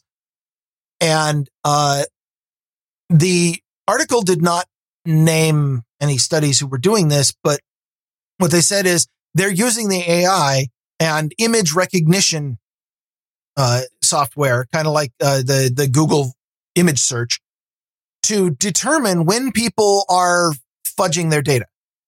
And it's a lot. I, apparently, it's enough that they need to send an AI after. Uh, so, okay, I'm I'm staring at the article, which is not making for great podcasting. it looks like it looks like the research journal themselves are the ones who are using the AI because they're tired of publishing papers that are. And what do uh, okay. people get for even publishing stuff that's bullshit? Is it just like we're in a race to get you, money, you get funding? to say you're published, It- Right. It, you get more funding, you get grants. Uh, uh, publishing in the scientific community, publishing is absolutely everything. You're if if you don't publish, you end up losing your job in the academic industry. You have to keep getting grants. You get grants by having published papers. It is absolutely critical to publish all the damn time. And so if you don't have the results or more, or, you know, even worse or more commonly, if your results don't match the preconceived biases of the people giving you the grants, you don't get future grants and then your career is over. So the incentive is there to really, really, really push for you must find the results that the grant, the people issuing the grants want. right. Even when those grants are being issued by the government, that's, they're not immune from that sort of bias. I mean, it's like, did This you is- ever wonder why the study saying orange juice will give you an erection that'll last 48 hours was uh, funded by the uh, orange growers of Florida? No, but now? I want that to be true. did, you ever, did you ever wonder why? It's always like, wow, this study came out that said product X is really, really, really important to your well being. And it was a study that was paid for by, well, wait, a company that just happened to make X. Gee, weird. Yeah. Yeah. What a surprise. Nope. Nope. you know, part of that, you can't always assume that the scientists are being unethical, although there is absolutely a very strong incentive for, you know, if, if, if, uh, if Grumpy Old Bens comes out and commissions a study that says you can you find out if Grumpy Old Bens is the best podcast in the universe? Right. And uh, you know, if they on the one hand, there's certainly a lot of incentive for the scientists doing the research to come to that conclusion, which whether or not you think it's conscious introduces bias. But even if you have the most ethical science in the world, there's a very simple thing, which is the people who commission the study are also often the ones who decide whether or not the study gets published and publicized. right. So, so if Coke comes out and says, can you determine what soft drink people prefer? And a, a scientist does a very objective study that determines, you know, it turns out that it's Pepsi. Then Coke is not going to publish that study, are they? It's going to disappear quickly. Yeah. Going to disappear There's- quickly, or they just use portions of it. It is, uh, It- you know, it used to be that the scientists would be like, screw you. I did this research I'm publishing anyway. But there's a lot of grants these days that now come with clauses that say people who funded the grant are the ones who determine whether or not it can be published, which is also unethical. Science is having a real problem these days because of the problem science has always had, which is that it's run by humans. well, yes, and we haven't funding figured out is a problem. Yeah. Well, funding is, yeah, funding is it. Funding is the incentive being provided, but it's being run by humans and humans are not always the most ethical people in the world. And and now that we have schools that are prioritizing teaching uh, gender studies and and anti-white racism over things like ethics, we've got a lot of people that just don't, you know, either don't know ethics or, you know, in the case of a lot of politically charged topics, which we talk about in this show, um, there's a lot of people out there who are starting to adopt the ends justify the means. People who will do things like, uh, you know, well, this study's completely made up, but it hurts Donald Trump. So we're going to publish it anyway. And then it goes into all of the media. Right. It's okay then. Yeah. Because if, we wanted to. if it does something to prevent Donald Trump from getting elected, then it's worth it no matter what. reality is no longer reality. Yeah. Who is the, who was the dude the other day that uh, actually came out and said, said, you know, I don't care if Hunter Biden was murdering crack whores on Right. video. Right. Like he had children tied up in his basement. You know, Is that what it was? Yeah, it was something like that for one. Just one of these uh, pundits that, uh, yeah, he he's still better. The option of Biden was still better than Trump, but it's like, again, the insanity of people that believe half of what they hear. I mean, we still hear the uh, find people on both sides bullshit. We still hear that Trump said grab him by the pussy. We still hear all of this, but it's all taken out of context. And this is exactly the problem with the short attention spans people have now. I covered a story on random thoughts. I think it was last week of the school teacher who a kid just got like 18 seconds of audio of her saying, No, Diego, we can't call them pedophiles. They're minor attracted people. You can't call that. That's your. And the woman is got fired. I think she'll get her job back when any rational, if there are rational people left in the area, maybe there's not. But it's like you do not understand how a teaching moment works. A teacher was telling them, and the students in the class, and I don't know if it ever said what grade, but they were reading The Crucible. So I'm assuming it's at least junior high or high school. Oh. So, Yeah. I mean, it wasn't like three year olds.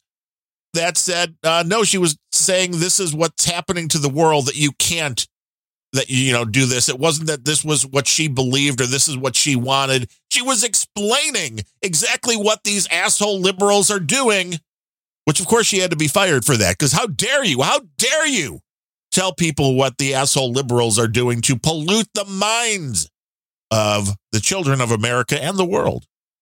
You know, I give teachers and teachers unions a lot of shit on this show. And the main reason is because although I honestly believe that 99% of teachers are genuinely good people who are at best just want to make people's lives a little bit better to get a paycheck and, uh, or, yeah, worth. A lot of them genuinely care about the well-being of the students and want to make things better but there is that tiny little percentage of people who tend to be featured on libs of TikTok who are Right. genuinely fucking up kids who are, you know, I, I saw, I saw a statement that I definitely agreed with, which is if your kid, if, if a student in school knows the, uh, sexual preference or political stance of the teacher, that teacher needs to be fired. And the problem is these teachers are not fired. In fact, they're backed up by mainly by teachers unions, which is why, and I get, I get into this argument, you know, it's not even a start to an argument with the leftards, but even with people on NAS who are like, actually unions are really good because they protect people from evil corporations. Like, yes, but there is a lot of corruption that creeps into unions too, because what you're doing is you're protecting yourself from a giant organiza- faceless organization by creating another giant faceless Yes. organization. Yeah. And funny how giant faceless organizations are a breeding ground for corruption.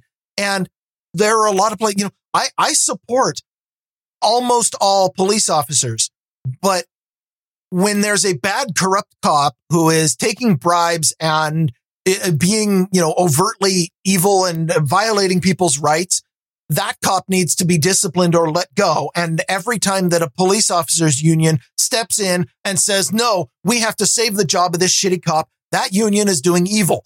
Every time that there's a teacher out there who is trying to transform kids into eh, pedophiles or or make them cut off their genitals just so that the teacher can feel better about their they them pronouns, Right. that teacher needs to be fired And every time a teachers union steps in and says, no, no, we can't do that, the teachers union is doing evil. So no, I don't think unions are a net benefit to the world. I think there are a lot of teachers out there who are there to do nothing but um, push their agenda, to push their crazy political I agendas. honestly think that most of the, there are really not that many. It's just that every single one of them puts up videos on TikTok and tries to advertise how they're completely screwing up the kids. I mean, it may only be I- five percent of all teachers, but that's a big number Thi- when you look at all This teachers. shop teacher in, was it Wisconsin? no, uh, Canada, even better. oh, was, oh, it was, that's right. It was Canada. Yeah, Uh, it's okay. Well, here it was can- Canadian. No wonder. Okay. Never mind. Not even a story. They, That they do that all the time again. But I It mean, I, does. you know, I've heard for years this concept that teachers don't make enough money, and that may be the case in some areas. It is not the case in the area I'm from. So again, I have a bias in a different direction. There's a wild, wild variation in the quality of teachers and some of them make way too much. yes, I looked this up. 30,000 a year. Yeah. That's, that's way too much for some of these teachers. I looked uh, uh, a few years ago because having this conversation with a buddy, and I'm like, well, you know, teachers are uh, employed by the city or state, so you can look this up. You can find out what their salary was, and the highest salary in the area, I thought it was great, was for the librarian in one of the local public high schools here, who granted was within a year or so of uh, being able to retire was making 182,000 a year Well, that's not bad. to be the librarian at a high school. I figured that's a that's a pretty decent job, but a lot of high school teachers in the area here making well in excess of $100,000. Which That's- I mean, that's not all. well, Okay. Actually, after a few more years of Biden inflation, that's going to be poverty line. well, yeah, everybody's going to be But- broke then. But they see mean, no, they- because they're also because they work for the city, then they're going to get a cost of living increase, which was the greatest thing I think about my wife getting a job now with the local uh the village that we Yeah. live in at Village Hall was you know not even the fact that you're going to get your yearly you know well they'll look at how well you do your job and give you a merit based uh, raise if you deserve one. But everybody gets the cost of living raise and that's going to be like Yeah, 10% those government- Those government unions sure are powerful. yeah they are. Especially when eh, especially in government which has absolutely no incentive toward efficiency whatsoever the people making the decision on the management side also happen to be on the side of the unions. Uh-huh, They're uh-huh. like- well, oh yeah we we believe that everybody who has a government job should make uh seven figures and uh have a permanent uh you know 401k that is built up for life and a pension and and also uh you know only work 3 hours a week. Yeah yeah we believe in workers rights and like but you're the governor. Speaking of workers rights are you familiar with a brand new bill that is uh, passing in new york or it looks like it's going to pass called the sit act the sit act. I am not familiar. Would you like to know what sit stands for? Sit or stand? Standing is tiring. The standing that- is tiring it- act. it stands for okay. There will be Okay, so what does this legislation in? New York which says, uh, and of course, the article on Fox Five out of New York is making the uh, the comparison to the Seinfeld episode where George gets the uh, security guard a chair because it's really unfair for him to stand all day, and then of course the guy falls Hey, asleep and what? the store gets robbed. okay The- i mean that seems like what happens yes This is uh, exactly what we have here. According to the article, if passed, the legislation would require employer employers to allow employees to sit at work if it doesn't interfere with the nature of their work. Do, do you know why standing is tiring? And I can tell you why from personal experience because I spend all my at- time in this chair.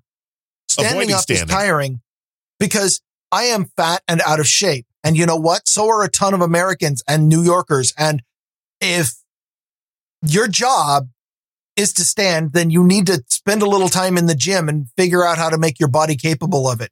Trust me, the human body can do it. I mean, what I find to be funny is the article points out that, you know, on the one end of it, they're like, well, of course, uh, you know, standing is leading to health problems, injuries, and people being absent from work. It's like, but sitting too much is also causes health yeah, problems. Sitting seems to be leading to worse health problems. Uh huh. It's like so. Here's here's the thing, and as a big old fat white guy too, I have worked on my feet. It sucks. I've worked retail, but the reality is, then you don't don't get a job where you have to stand if you can't stand. Yeah, that's the that'd be the trick. I don't I know mean- many. I don't know many employer. I'm trying was trying to think of jobs, and hey, if the trolls and the troll room want to help out on this one, I couldn't think of really many jobs where you're like, well, what job requires standing that they should be allowed to sit at that they're not? I mean, office work, people have chairs. I don't know of any offices that are like you have to stand. So there's there's that. Have to know. Although uh, I've been You in plenty could. of offices where people use standing desks yes, they for choose to precisely the reason that because they don't want to die at the age thirty. Yeah, because yeah, they. In fact, I should use a standing desk. I just don't want to rearrange my whole office space. I know. I can tell you, I, you know, it, it, and here, this is a very American experience. I went out and did four hours of yard work yesterday, and every muscle in my body is sore. and I, I like, I just sitting here is in fact hurting my back. But my solution is not to pass legislation to make yard work illegal because it hurts people.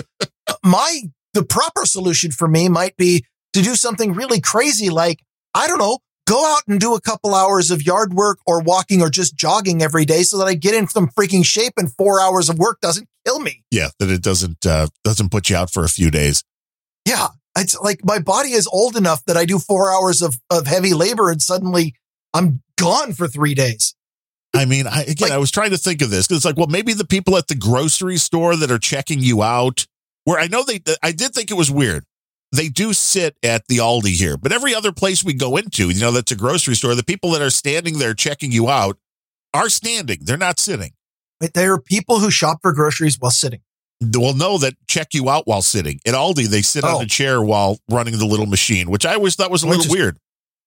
I mean, you could shop while sitting too. You just need one of those little, what do you call That them, little rascals. that is really wild. Like, I mean, that, that used to be the way it always happened, but, um, and nowadays I am really surprised that there's an actual human operating the checking machine at all.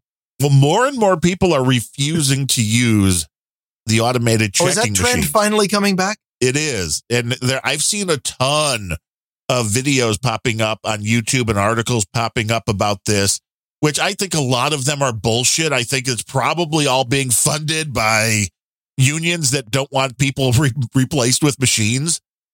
Because well, if, if they're starting to finally figure stuff out, then maybe there is hope for unions. there's uh there right that would be true the uh the thing that is always at the crux of this is if you accidentally don't scan an item they will go after you hard and you'll have a problem and you could have all sorts of legal issues. And they're pushing the fact that you should never go through an auto check because of that because even if you make an honest mistake they're going to treat you like a criminal where that risk is mitigated if you go through a normal check lane because if the asshole that's checking you out at a normal check lane misses something that's their fault it's not yours but when you you know the auto check It's a- it's I, I don't know it's weird It's an interesting analysis, and I don't disagree that you know.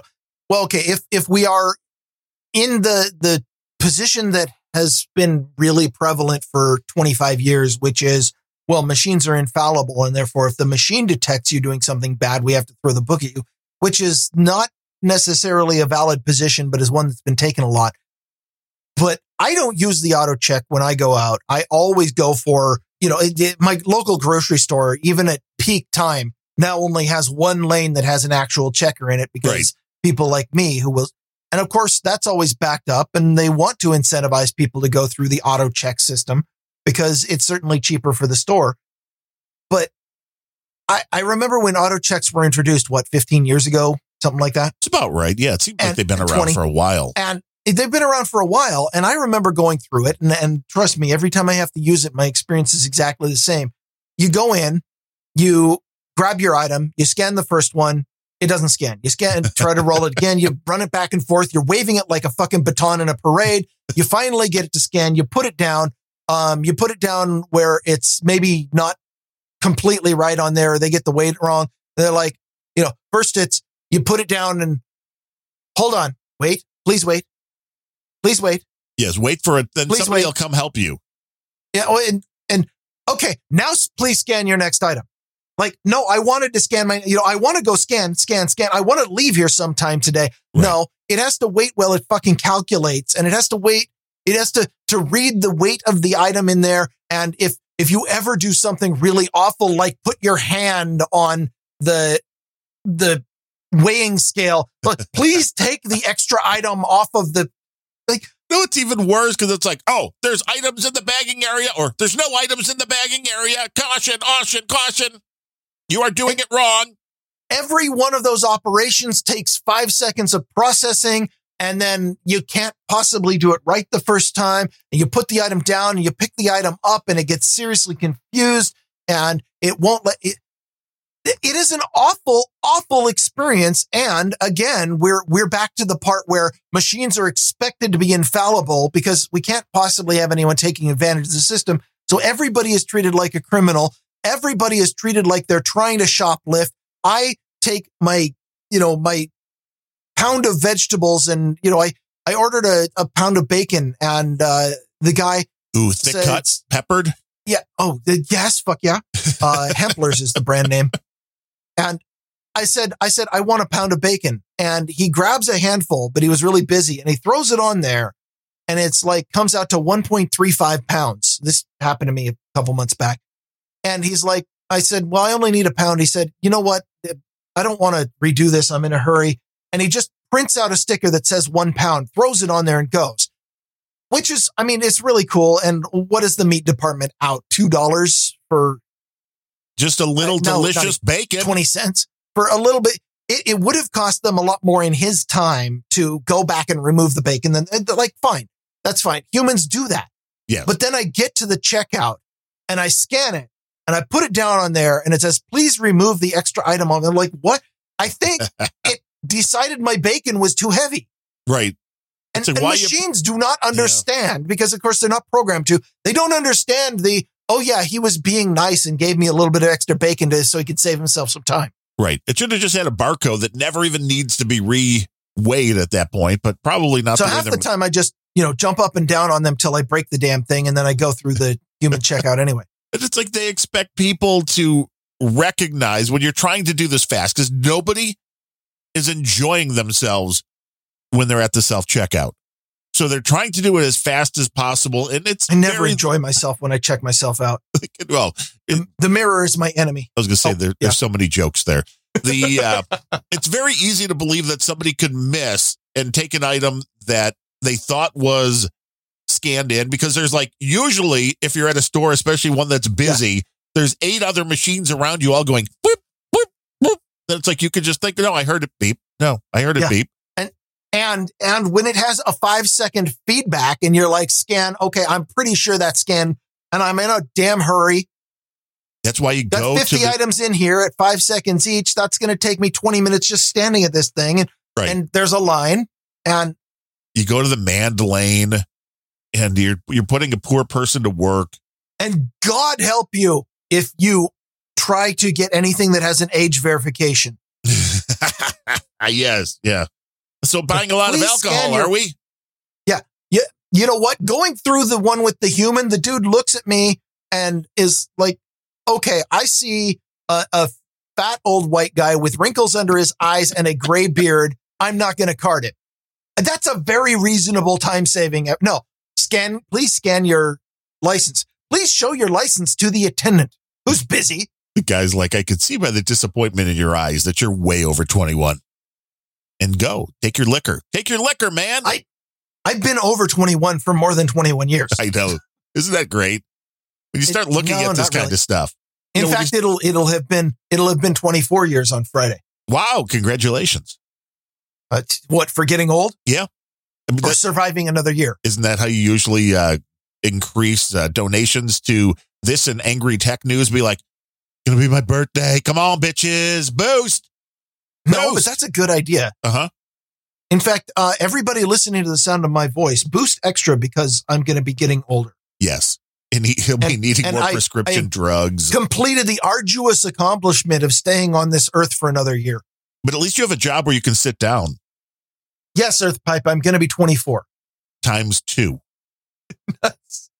Uh, I'll be 45. There's multiplications going on. There's divisions. But I didn't really I- I- understand like how many will- people this act was actually helping or hurting. Because really, This this act. yeah, the act of that you New York that says you can sit down. Oh, I still don't, I can't think of many jobs where it's like, you know, cons- you can't be like, hey, I'm, I'm working all day. Like you just said, you did the lawn work. Say you're a guy that's out doing cutting lawns all fucking day. Well, well, then you'd be in better shape than I am, wouldn't you? probably. It's like, well, then you can't sit down. You can't sit down while weed whacking somebody's yard. You can't. Oh, sit- somebody's never heard of a riding mower. well, you can have a riding mower, but those are too big. I love the, the they do the riding mowers. The guys that do our lawn here, that uh, they're stand up and riding So- things. Somebody somebody doesn't have a tractor with a giant boom arm with a 64 inch I know I need cutting one. deck on it. These I need are- one now. These things are like the what do you call them? Little fucking segways. These things are like segways that go like I- 50 miles an hour and cut grass. I have 30 square feet of lawn in front of my house, and I need one of those. You can cut your grass in under 30 seconds. it's like who who I, I don't understand who is going to be able to sit down at their job that doesn't. Now, if you're working at like Amazon or working in one of these uh in one of these areas uh in a warehouse, like yeah, you can't sit down. I mean, really, there are so very few jobs that people are standing that it's like, "Mm, why don't you just sit down? That I can't even believe this is a thing. I don't understand. I, I it, it's it's another example of uh, a government knows best of people who, uh, I mean, I don't necessarily want to get into a religious rant, but here I go. Um, secularism run wild. People abandon the idea of formal religion because, oh, you know, religion is bad. And uh, there's a lot to that. But human beings need spiritualism. They need to believe in something more powerful than themselves. And not Uh, climate change. In, in most religions, that's God. But if you are a, a secular leftist who has rejected all forms of God, then what you're going, what's going to happen is that a new God is going to appear in your worldview and you're not going to recognize it. You're not going to realize it. And for a lot of people, that is the state.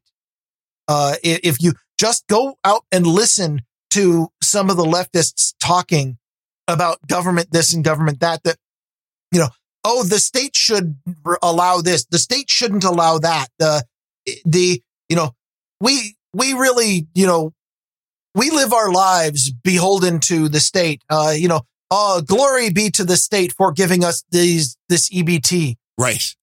It- people don't realize that they, they, that is, that is exactly what Christians of 200 years ago would say to God. Thank God for this meal that we're eating. Thank government for this meal that we're eating. You know, thank, thank God for uh, providing me another day of bountiful work. You know, thank government for providing me these food stamps. It, it's the same thing.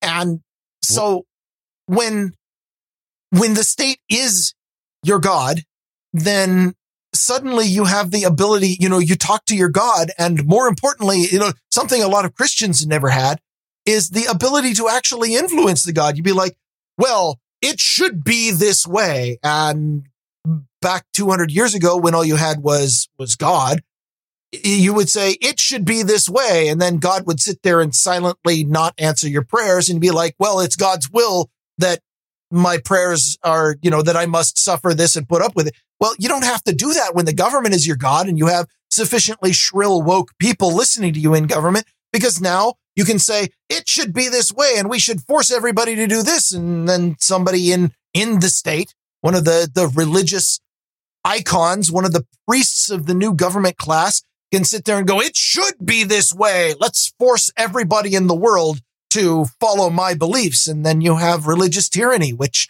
is at least something that's not new in human history. I'm pretty sure the government has answered less prayers than God.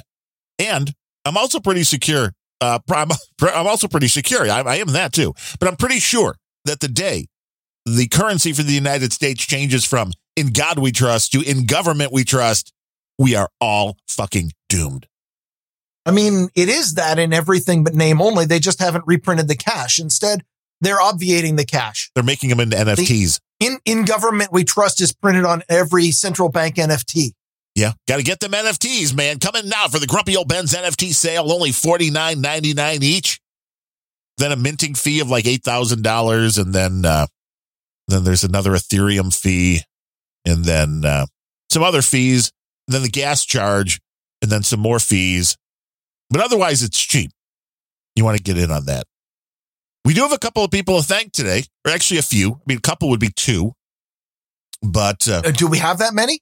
yeah, we this is a value for value podcast, and we're working on it. I mean, we are finally starting to uh, generate some interest on this little podcast that could. Uh, Anastasia Trekles coming in with her ten dollars and ten cents monthly donation. That's an executive producer credit today on the Grumpy Old Bens program, and we thank you. And coming in again with a brand new ten dollar a month donation is Loretta Vandenberg, otherwise known as Rhett, who, if you remember, Grumpy Old Bens experts of yore that have been around for a while. Rhett found us maybe a hundred and some odd episodes in and decided Probably to start, around show one one twenty something. and then was starting from the beginning. Yeah, So which it was a, which was uh, I I I thought it was a crazy task, but I I guess she accomplished it. And then she ran out of Grumpy Old Bens episodes for a while. Yeah, but then there were more. And her Then there note, were more. Her note says, I'm back on task to catch up to current episodes. I can attest to the older topics are evergreen, less the specific tech issues. Sorry I had to drop support for a spell, but love the show. It's therapy for me. Please don't find an exit strategy. Well, we thought this was the exit strategy, Rhett, but it turns Yes. out not yet. We are therapy. You don't have to rage at the world because we'll do it for you. Yes, we will burst the blood vessels in our brain so you don't have to do so. But we appreciate you listening and jumping back on board. And we did get through, uh, because, uh, you know, sometimes Satoshi's stream wasn't working. CSB sent a boost of 4848 sats. And just says please visit www.csb.lol to see cartoons about tech, love, and dogs. But hopefully not dog love. That would be different. And that's a totally Uh, different kink. Well, okay. So dog love is a real thing. Many, many dog owners experience it. There are actually uh, only a small minority of them who make it sexual. Oh, that's good. The smaller the But- minority, the better. That's probably true. The better. And as we were reading these, some boostergrams were coming through live, so that Satoshi's dot stream might be uh, Yes. back on and from SirVo. See something. See something from SirVo. yeah, 3333 twice. It just says interest. I don't know why, but we thank you, SirVo. Apparently, we're we're just that interesting. Are, we, or is, there, is he like, get interesting? Or yeah, he's he, he wants us to finally get interesting. right. You guys, he's like, are you guys, have you started the show yet? Sorry, SirVo, we don't do that here. Are you just rambling? That we've generated some interest. Well, we, we could charge interest on the, if we had principal, we could definitely have more interest. But what we can't do is be interesting. Right. But if you think we're somewhere in the middle, then go to grumpyoldbens.com slash donate. All of the information is there. It's a value for value show, which these shows are out there in the ether. You can grab them. You can listen to them for free anytime, day or night. And we hope you got some value out of them. It's always cool when somebody like Rhett comes in and is like, hey, that's therapy for me. I, we get something out of the show, whatever it is. Well- we, if it can calm you down, if it can psych you up, if it can make you feel better, if it can make you feel worse, whatever it is you're looking for. And if Rhett wants to really hear a secret, it's therapy for me too. Yeah, we figured that one out. It's the rants, it's the rage. It's like, yeah, we the you notice we're right after you do a podcast, your blood pressure is nice and low because all of that, all of the rage Yes. just funnels right out My, into the and my heart rate is way up. We should, you know what? I see now. I want to pay for this technology, Doing this podcast is almost as aerobic as yard work. right? But it causes way less muscle pulls. The Yeah. uh, the NASCAR Although I, sh- I should be doing it standing. True. Well, we did standing desks. I mean, I can stand. I have the. uh I mean, the microphone will go up high. It's, so it's it's not like I read things a whole lot during the show. So I Yeah. could technically just stand up it's, at any it's all I can do to sit up, which is actually not as easy as it sounds in this lazy boy. True, that takes some muscle use just to, it's kind of like doing sit ups, just getting closer to the microphone. But NASCAR now has the ability during the race to show the driver's heart rate. I think this would be a great addition to Grumpy Oh, Old Ben's is a live heart rate monitor during the show for both of us while the while the rants are going on, just to see exactly how uh how legit the rant is. I mean, you know, we could do blood pressure too and just see like red things flashing. Like, uh, uh, call Ryan's a physician, please. Uh, we have a problem. Yeah. We noticed that Bemrose's heart rate hit 190 this is at the bad. beginning of the show before before the music. And you know, when it hits that rate, it is, it's kind of like blowing a uh, tire at uh, 80 miles an hour. You don't want that to happen. It's, it's bad. No, there's there's very few people I want to blow at 80 miles an hour. Hey now, that's, uh, that's for another story entirely. Uh, that, but I- That's for a different podcast. it is. Uh, You, you probably want to Rare Encounter to hear about that. I was going to say that's the where you want to go for sexual deviant content. You want to go to Rare Encounter at rareencounter.net. Or at least innuendo. yeah, They rarely do things that are overtly sexual, they're they're subversive, is what you're except saying. Except talk about anime, yeah, they're which subversive. I think is overtly sexual by virtue of being anime. That may be. I had other stories about Comcast and Apple and piracy. Uh, uh, Mike, oh, here I know you'd like this one. I, Microsoft. I, I want to hear a story about Comcast and Apple piracy. Those are all different stories. How about Oh. Microsoft 365? They are making people's lives way, way easier. And you'll like this because, you know, it's really inconvenient when you I- get wait. the, They're making it easier to cancel. well, no, they're making it easier because it's really inconvenient when Microsoft tells you that you have to do an update. It's really inconvenient when Microsoft. Okay, that stop the sentence right there. Exactly. Now, I'm quoting here Julia Lieberman, a product manager at Microsoft. So you know you can trust Julia. Quote Microsoft has developed an optimization that applies a pending Microsoft 365 apps update when the machine is in idle or locked mode. Well, that's certainly an improvement over some of their update strategies. Even if the apps are running. So, yes, now your machines will update even if you don't want them to, and even if it's idle, even if it's locked, even if the app is running and it's idle and locked, Microsoft will push that update for your convenience.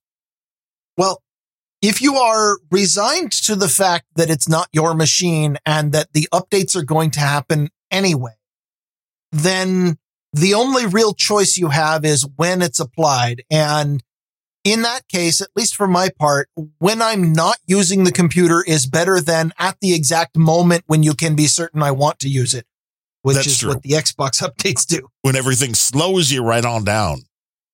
And I mean, the. Apple one's a quick little thing too. I think it's the whole the new Apple iPhones having the satellite communication ability in them.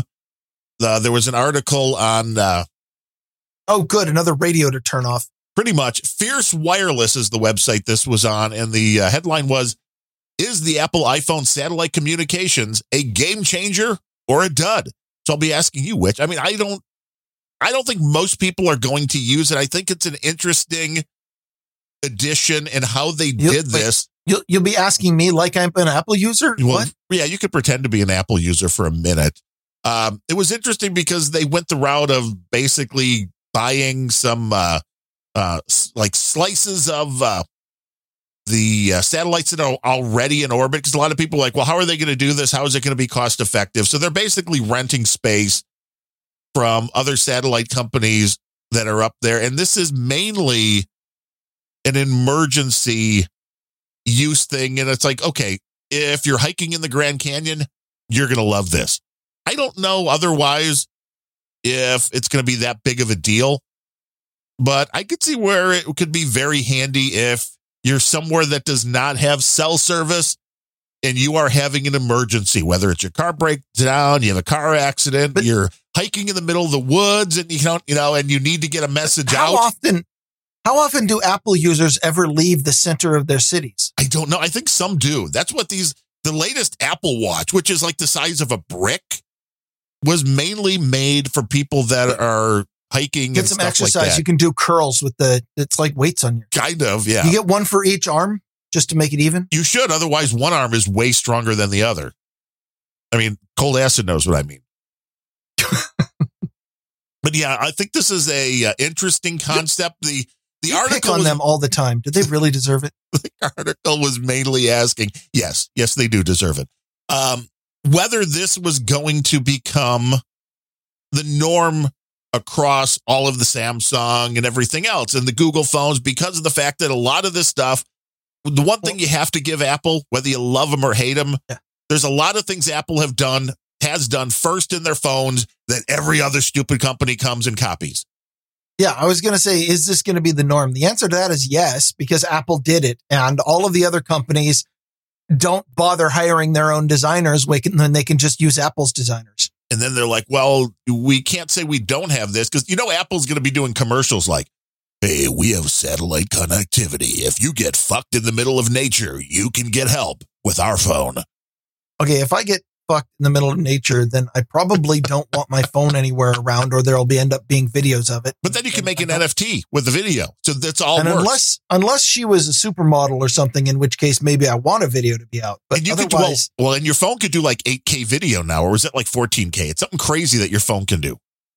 and I know th- this seems incredibly obvious to me, but am I the only one who's like I either shut off my phone or put it on mute or just put it in the in a drawer or something before having sex? Because that's really not a noise that I want interrupting me. No, I mean, this is true. You don't hear You don't want notifications while you're busy getting it on. Like talk about a mood killer. I know. And by the way, if that enhances your mood, then you have an unnatural relationship with your phone. No, well, there's and I want you to call in. Well, I'm just saying there's It's a hot nothing story. worse than uh than, than to have that notification noise, whether it's just the or whether it's some obnoxious noise like, Like, yeah. Yoko Ono. Somebody, well, there, there is that. Well, some people might Like- get off to that, but there's nothing worse than the phone My being ringtone is Yoko Ono. My, my text message sound is the goat scream, Well, I'm just thinking which uh, is freaking hilarious. It, I, when I was in the doctor's office and, uh, a dentist's office, they had me in the chair and she was like doing all this precision work. And I'm like, you and know, too scared to scream came out of your pants. Well, no, no. uh, She's got like this knife in my mouth, uh, cutting something open. It was when I was doing the the implant, and uh, you know, doing the very precision work. And I'm too scared to move because you know, if I twist my head, she would end up impaling me in the eyeball or something. And suddenly, my coat from across the room. Everybody jumps. You do not want the woman with a sharp object in your mouth to jump. And you're like, sorry, my So- cell phone. Well, you really can't even say that because you've got like 18 fingers in your mouth. I don't need to be permanently disfigured because somebody sent me a you know liked my toot on No Agenda Social. You're like, I hit my cell phone. what? but it's even worse, you know, for guys who I'm assuming is mainly what listens to our show, although we had two female uh, people send in donations, so maybe I'm wrong. But the person you're with, says his Earthpipe says his morning alarm is the Yoko Ono Pink Floyd Great Gig in the Sky. That is exactly the track that is my ringtone for incoming phone calls. And the reason is that having to hear that when somebody's calling me puts me in exactly the right mood to get them off the phone quickly. the right state of mind. But there's nothing worse than, you know, the person you're getting busy with getting a text and just throwing you Yeah, off them to get to the phone. Like, sorry, more Uh, important. yeah. Or, or like, oh, did somebody did somebody thumbs up you on your Instagram post? Is that really more important than what you're doing right now? Okay, well, Uh-huh, that uh-huh. tells me everything I need to know about this person. Have a divorce lawyer on speed dial is what you need. Is, is there still speed dial? Is that still a thing? Are we still old? You can be like number one, number two, number three on the speed dial. It's not speed dial. It's it's tap the name of the contact in your contacts list. You know, I, I miss speed Who the dial. hell dials a phone anymore? I do, because I I don't know. I, Yeah, I- you probably still have a landline. well, it's but it's Is the phone made out of Bakelite? It, it no, it's a cheap plastic Panasonic, but it's uh, it is it is a uh, connected to an I uh, voice over IP though, so it's a, kind of a landline, but it's not. We we when I was growing up, we actually did have a Bakelite phone in the kitchen. It was uh, one of the ones that like is mounted on the wall, and when you it it had the like 16 foot long cord so that you could get into the next room. Oh yeah, you had to get the super. That was the only way to get That privacy. Yeah. Yeah. and uh, and you know, it was the one when you when you hang up the the handset hangs on the thing in the wall. It Right. kind of fits into the little slot, and uh, but it was made out of Bakelite, and there was a window right next to it that shined on it. And after about six years, it turned into the the plastic stuff where every time you grab the phone, you got this little plastic dust coming off in your hand, and cracking. Nice.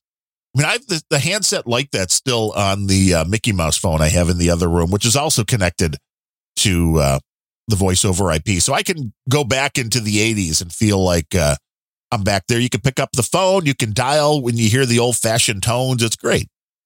I mean, it, it's nice to be able to re-enter the '80s just by going up and down a flight of stairs. You do feel like it. And you can just tell you're winded though now. So it's it's different. Yeah. It's well, I was winded often in the '80s too, Yeah, this is true. for different reasons. This is true.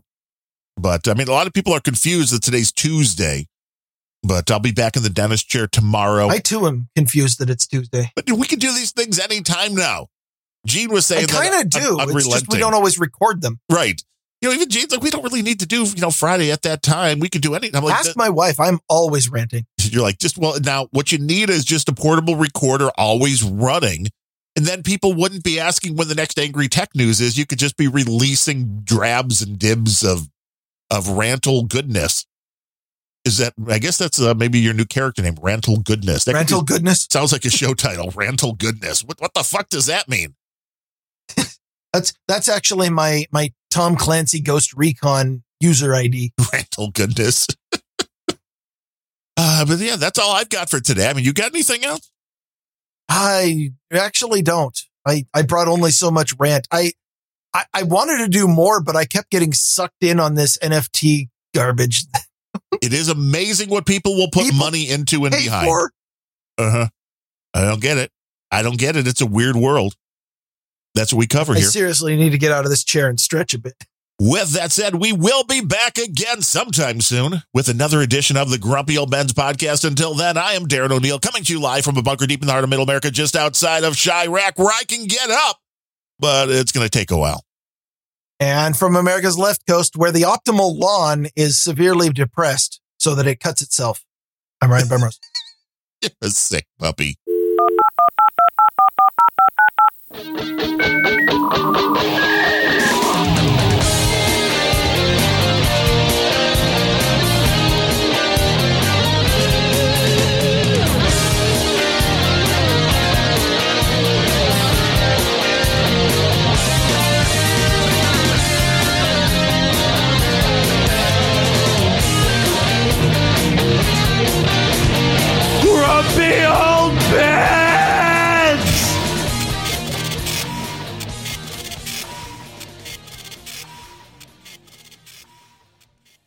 I don't get it either.